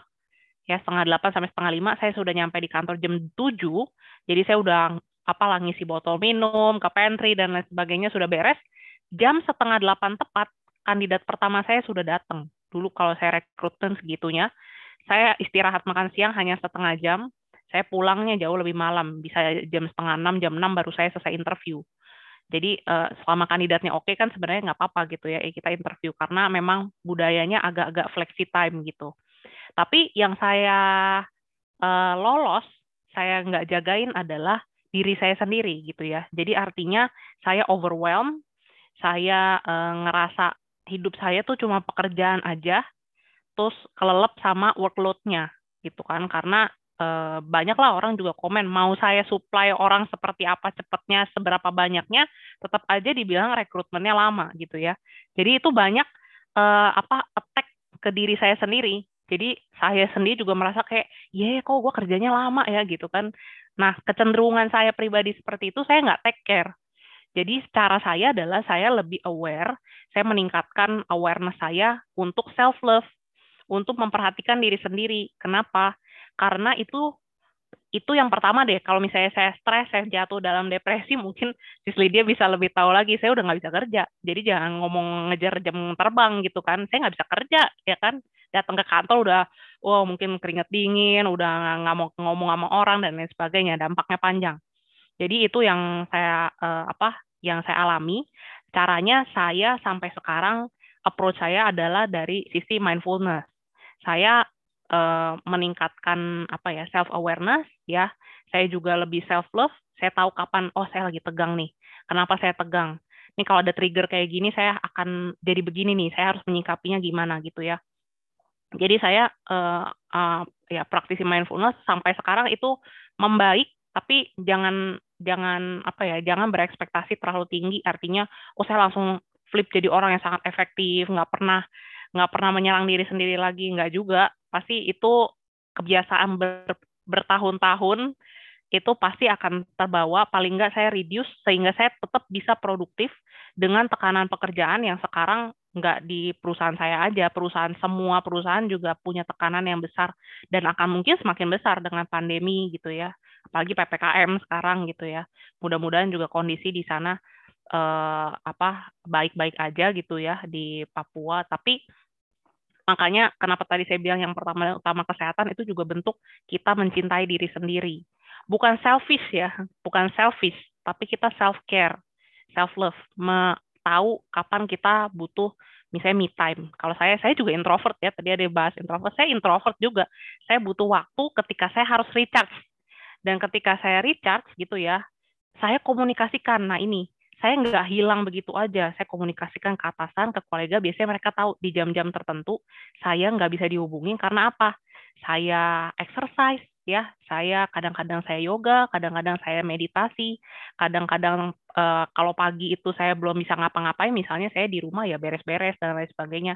Jadi kalau dikomunikasikan itu biasanya orang akan clear, oh ya emang dia nggak bisa di, nanti jam jam 10 baru dia aktif misalnya gitu ya. Siang banget jam 10 jam 9 lah gitu. Jadi terlalu pagi itu nggak bisa lah gitu. Jadi kalau udah ini terbentuk patternnya kita nggak menghilang menghilang gitu ya itu juga uh, sangat sangat uh, sangat sangat baik. Karena itu bagian dari komunikasi apalagi sekarang nggak muncul di kantor ya kan? Mana orang tahu saya kerja apa saya ngapain gitu kan. Jadi komunikasi itu sangat penting Oke, menjawab ya, karena ini Sangat ya. menjawab sekali. Oke, oke, baik. Semoga sehat-sehat dan membaik semuanya. Oke. Terima kasih. Uh, berikutnya ada Tara Prayoga. Tara Prayoga, orangnya ada? Tara Prayoga. Ini nggak ada pertanyaannya juga, cuma halo kak doang. Tara Prayoga. Kalau orang yang nggak ada kita skip dulu ya. Oke, berikutnya ada Agreta Dwi. Agreta Dwi. Halo Kak. Halo, selamat sore. Sore. Agreta Dwi dari mana? Aku dari Lampung. Lampung, lumayan ya. jauh ya. Oke, ini pertanyaannya untuk dua-duanya ya. Iya. Oke, uh, siapa dulu nih kira-kira yang diharapkan menjawab nih? Kak Jovita dulu boleh deh. Oke, Kak Jovita dulu. Silakan pertanyaannya. Uh, cara tahu kalau misalkan instansi itu lagi butuh intern itu gimana sih Kak? Terus kalau misalkan kita udah ikut intern tuh, kira-kira kira-kira butuh sertifikat nggak buat dicantumin di CV-nya nanti?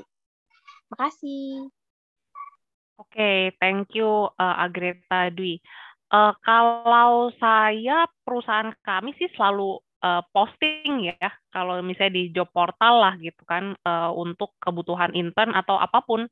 Jadi uh, intern itu termasuk dari bagian rekrutmen, jadi mereka uh, tetap nyari uh, beberapa kita cari internship dengan cara apa me melakukan kerjasama dengan universitas gitu kan atau bisa juga dari websitenya karena ada beberapa company memang langsung menggunakan website company-nya gitu kan uh, yang jelas cara cara carinya begitu atau misalnya ini jalan belakang ya ini bocoran nih kalau tadi katanya uh, Sis Iren uh, ada bocoran dari orang HRD.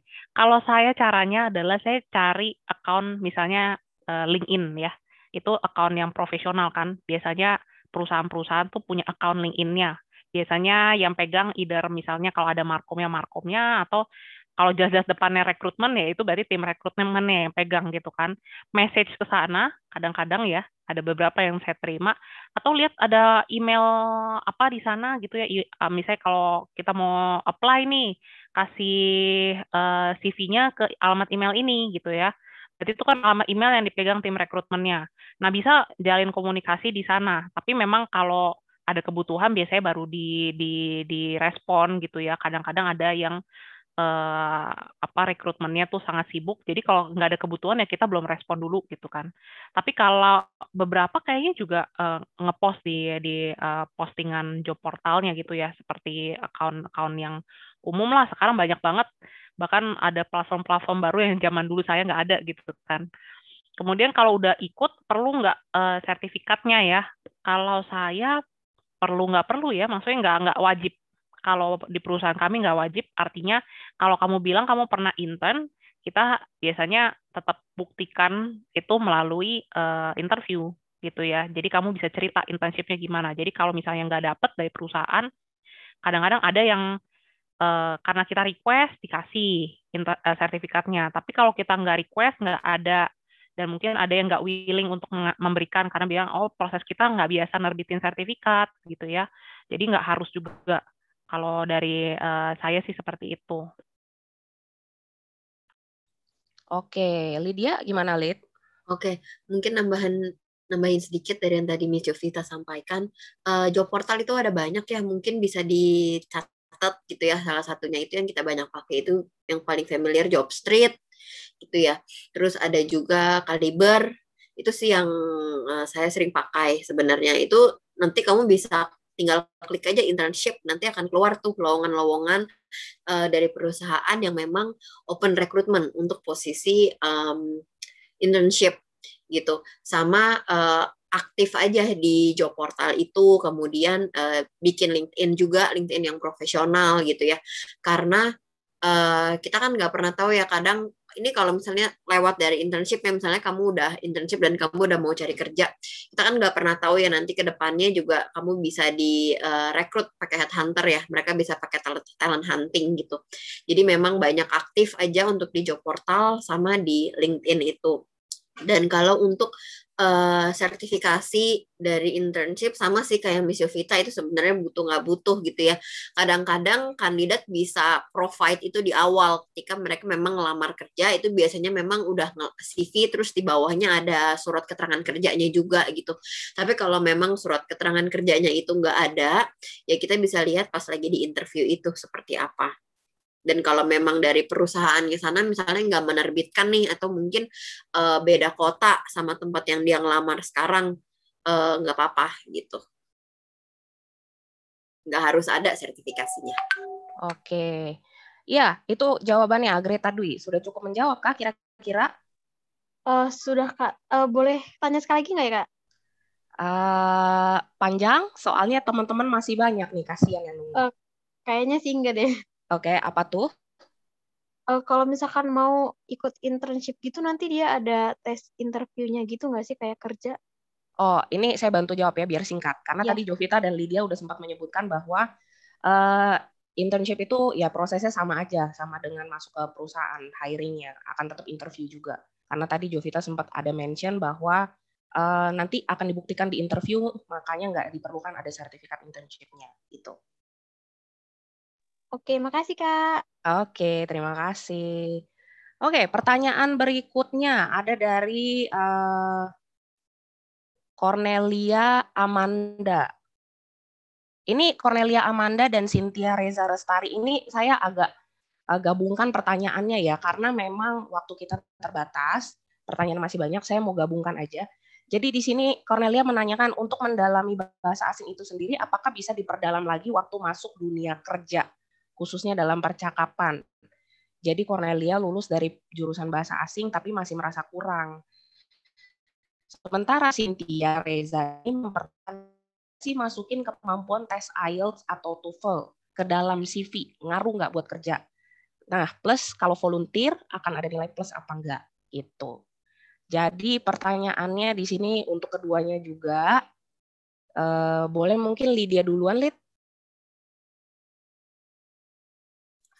Oke, sorry tadi pertanyaannya apa, Irin? Jadi Cornelia Amanda nanya, kalau penting eh, mendalami bahasa asing sendiri itu sambil jalan bekerja bisa apa enggak? Karena dia lulus dari jurusan bahasa asing tapi masih merasa kurang. Kemudian ada pertanyaan juga nih yang related. Penting nggak sih tes IELTS atau TOEFL itu hasilnya dicantumkan di CV? Ngaruh nggak buat kerja? Oke, kalau yang untuk pertanyaan pertama itu sebenarnya bisa sih jadi sambil sambil kerja sambil ngambil course gitu ya. Apalagi sekarang kita lagi um, pandemi seperti ini banyak banget kan uh, bisa belajar bahasa Inggris tanpa harus datang ke tempatnya gitu ya. Belajar online kayak gitu kan sebenarnya banyak dan belajar itu kan bisa bisa dari mana aja gitu. Jadi um, ya tadi bisa dari film, bisa dari musik itu juga sebenarnya kita bisa belajar baca buku, baca buku bahasa Inggris itu juga bisa belajar. Kemudian kalau untuk IELTS sendiri, um, sebenarnya itu nggak wajib sih.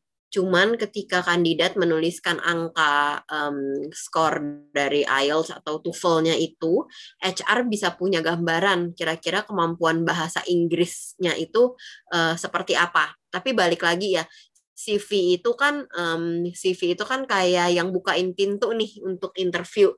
Jadi ketika dia punya kemampuan um, IELTS atau TOEFL-nya tinggi misalnya kayak gitu itu kan juga perlu dibuktikan melalui interview gitu. Tapi kan kalau kita udah lihat dari awal oh udah ada angkanya nih seenggaknya kita udah ada lebih bayangan ya mengenai bahasa Inggrisnya. Apalagi kalau memang disertakan dengan soft copy-nya gitu. Soft copy dari hasilnya memang segitu. Itu akan membantu kita sih buat tahu oh ini kandidat ini pasti bahasa Inggrisnya udah bagus gitu. Oke, kemudian ada pertanyaan lanjutannya tambahannya itu kalau volunteer selama pandemi bisa jadi nilai plus enggak? Um, bisa sih sebenarnya bisa. Kalau memang jatuhnya uh, kandidatnya memang belum pernah punya pengalaman sama sekali ya. Karena volunteer itu kan balik lagi sama dengan pengalaman berorganisasi.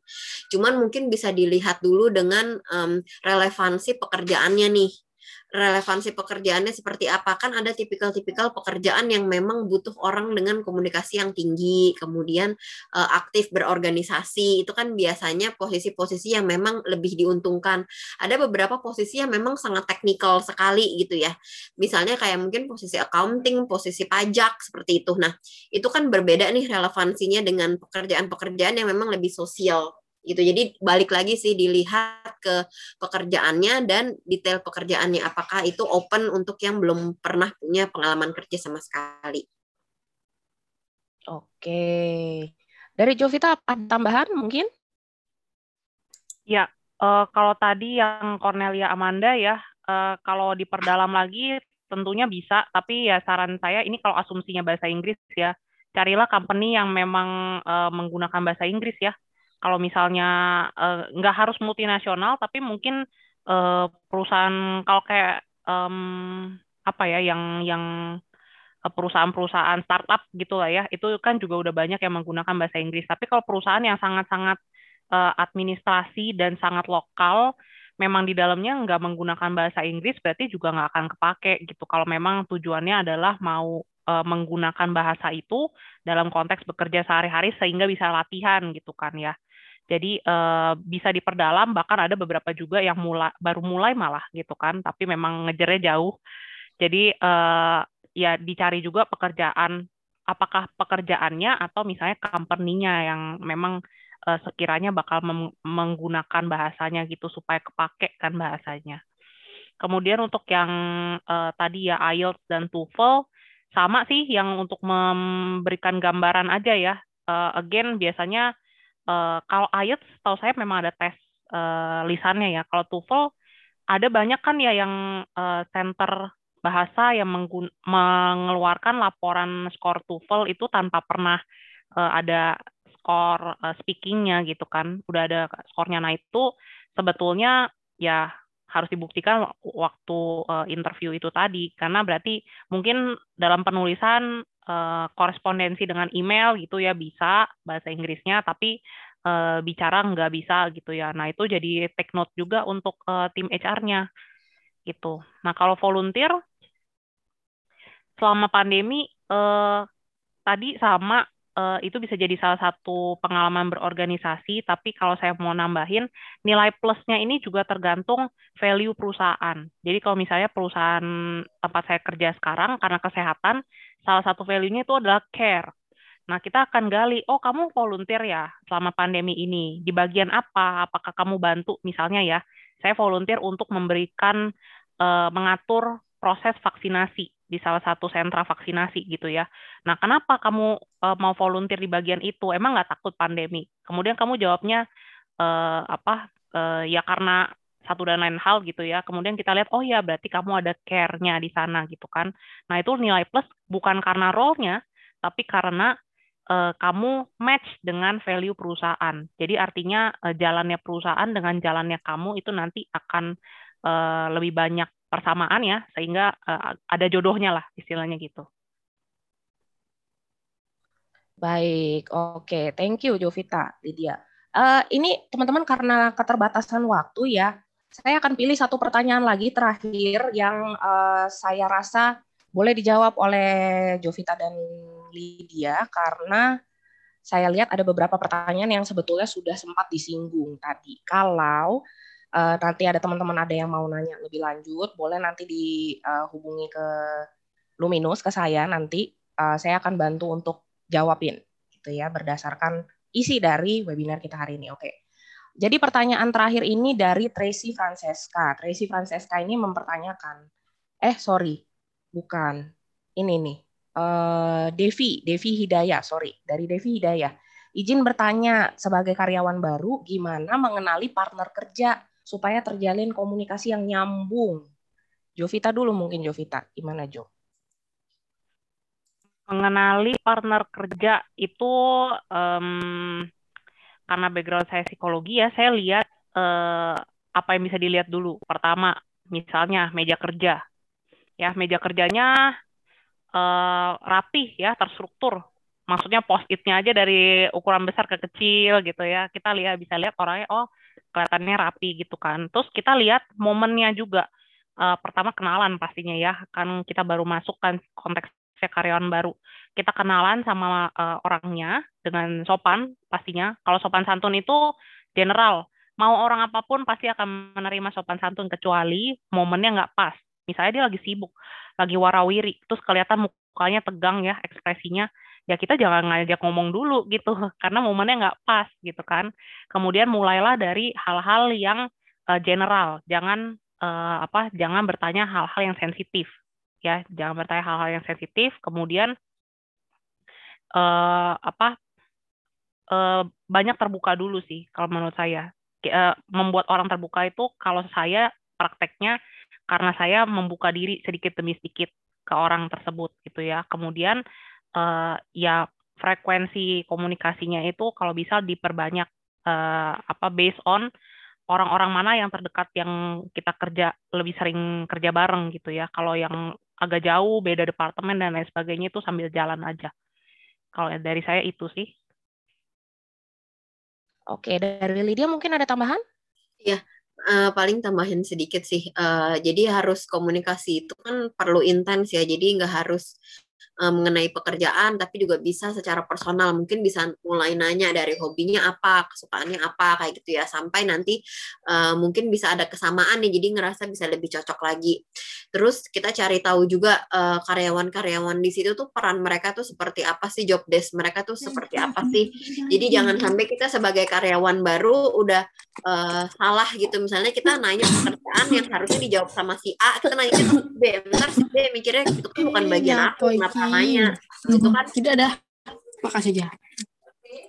Halo, tolong di mute. Nah, itu kan nanti ke ya. depannya hubungannya jadi kurang enak gitu ya. Kemudian bisa lebih aktif dalam artian karena kita yang baru masuk ke perusahaan, jadi kita harus lebih aktif juga memperkenalkan diri kita, kemudian lebih aktif buat nyapa, ngajak ngobrol. Jadi bukan yang diem aja di ujung terus um, nunggu disapa duluan gitu. Dan kemudian pelajari juga work culture-nya tuh seperti apa. Kan biasanya ada beberapa company tertentu yang memang cukup saklek ya kalau misalnya orangnya lebih tua itu harus dipanggilnya tuh mbak atau dipanggilnya ibu yang kayak gitu-gitu. Tapi ada juga company yang mungkin lebih um, lebih santai gitu ya kayak nggak terlalu uh, struktural mungkin bisa panggil nama. Jadi dicari tahu juga work culture-nya seperti apa supaya kita bisa beradaptasi. Itu sih paling. Oke ini saya rasa penjelasannya udah sangat-sangat jelas dari Lydia dan Jovita di sini. Mohon maaf teman-teman kita nggak bisa jawab semua pertanyaannya.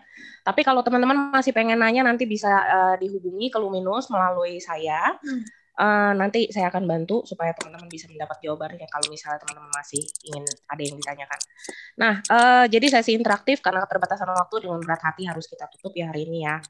Uh, untuk teman-teman semua, uh, kita butuh bantuan supaya uh, Luminous bisa jadi lebih baik lagi. Kita butuh bantuan teman-teman untuk mengisi feedback ya, mengisi feedback. Nah, feedback ini fungsinya apa nanti? uh, sertifikat yang akan kami kirimkan kepada teman-teman sekalian itu adalah berdasarkan feedback form ini. Ini berlaku sebagai presensi ya teman-teman ya. Di sini udah saya share ada QR code atau ada linknya. Kalau QR code-nya nggak bisa dipakai, bisa langsung dimasukkan linknya. Mungkin uh, dari tim Luminus, Ega atau Elsa boleh di-share di chat box linknya untuk teman-teman supaya memudahkan. Ini ada QR code, linknya bisa tolong di-share di chat box juga supaya lebih gampang. Scan. Nah, ini cantik nih. Halo, tolong uh, boleh di mute teman-teman sebentar.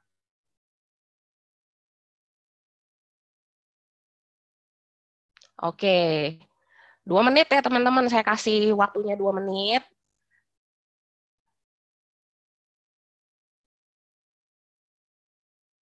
Oke. Oke, sambil uh, Sambil menunggu ya teman-teman ya, Luminus mengucapkan banyak terima kasih atas minat dan kesediaannya. Terima kasih juga buat Jovita, buat Lydia, sudah menyempatkan waktunya di hari Sabtu ini supaya bisa berbagi sama teman-teman Luminus di sini atas ilmunya. Lydia juga terima kasih, lagi nggak enak badan, dibela-belain. Get well soon to you. Get well soon. Thank you. Ini kalau teman-teman ada yang, you're welcome Lydia ini sebetulnya dulu pernah kita pernah kerja bareng di company yang sama, so I know very well uh, gimana ceritanya si Lydia ini bekerja, cara kerjanya. Ini orang, luar biasa dan Jovita ini kalau kalian ada yang notice surname-nya, dia ini adalah adik saya tercinta yang sekamar aja berbagi sama saya. Jadi, so I know very well about this person. Oke, okay. uh, terima kasih. I really hope to see you again uh, another time in another event. Thank you sangat sudah membantu event ini, uh, Jovita dan Lydia. Oke, okay, teman-teman, uh, sudah selesaikah mengisi feedback formnya? Mudah-mudahan udah ya, sudah cukup waktunya. Uh, untuk rekan-rekan sekalian, Luminus menyampaikan terima kasih sekali lagi. Semoga pengetahuan sharingnya hari ini bisa membantu. Ini ada pertanyaan, Kak, untuk sertifikat dikirim kapan? kurang lebih uh, dua minggu dari hari ini. Kita akan usahakan secepatnya ya, tapi tim butuh waktu. Oke, uh, sudah. Ini saya stop dulu sharingnya, mungkin bisa pakai linknya. Kemudian ini ada, nah, how to get in touch with Luminous. Ini ada Instagram, Learning Luminous, boleh silakan di follow karena di bulan depan kita akan ada Instagram live. Kemudian ada ini direct contact, bisa teman-teman bisa langsung WhatsApp kalau butuh informasi cepat.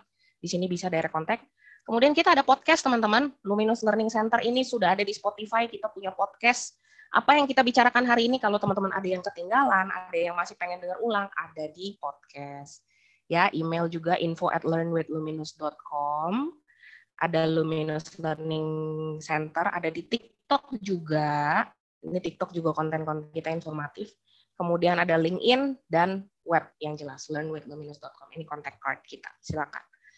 Oke, okay, uh, that's it for today, teman-teman. Terima kasih banyak. Oh, ada yang sedikit saya lupakan. Tadi teman-teman ada yang disebutkan bahwa kalau mau belajar bahasa Inggris perlu komunitas supaya bisa ngomong. Kita punya komunitasnya uh, kita punya yang namanya Spectacular. Spectacular ini apa? Ini community, uh, English community, English speaking community. Kita punya uh, Zooming atau Telegram conference call seminggu dua kali, uh, setengah jam setengah jam. Teman-teman bisa kenalan sama sesama rekan-rekan yang belajar berbahasa Inggris supaya bisa ngobrol bareng-bareng dan free of charge. Jadi sama sekali nggak bayar. Mau tahu gimana caranya? Coba dicari di Instagramnya Learning Luminous. Di situ bisa kontak ke kita, kita akan kirimkan gimana caranya untuk bergabung ke English speaking community kita. Oke. Okay? Ya, itu aja untuk hari ini. See you in the next webinar dan karena keadaannya lagi kayak begini uh, oh ada yang nanya link presensi udah dikirimkan kah? Ada. Nih, saya share lagi deh supaya bisa di Oke, itu link presensinya. Nah, udah ada yang bagi. Oke, terima kasih teman-teman. Semoga teman-teman selalu sehat, jaga prokesnya, jangan banyak keluar-keluar dulu. Uh, semoga pandeminya cepat berakhir supaya keadaan semuanya membaik. Sehat-sehat ya teman-teman, stay safe everyone. Thank you. Thank you. Thank you semuanya. Nino, team, uh, stay safe. Thank you. Thank you. Bye. Semua. Thank you Lydia. Thank you Jovita. Bye bye. Thank you Kak. Thank you. Thank you Kak. Ya, sama-sama. Thank you. Kesempatannya. Sama-sama. Terima kasih.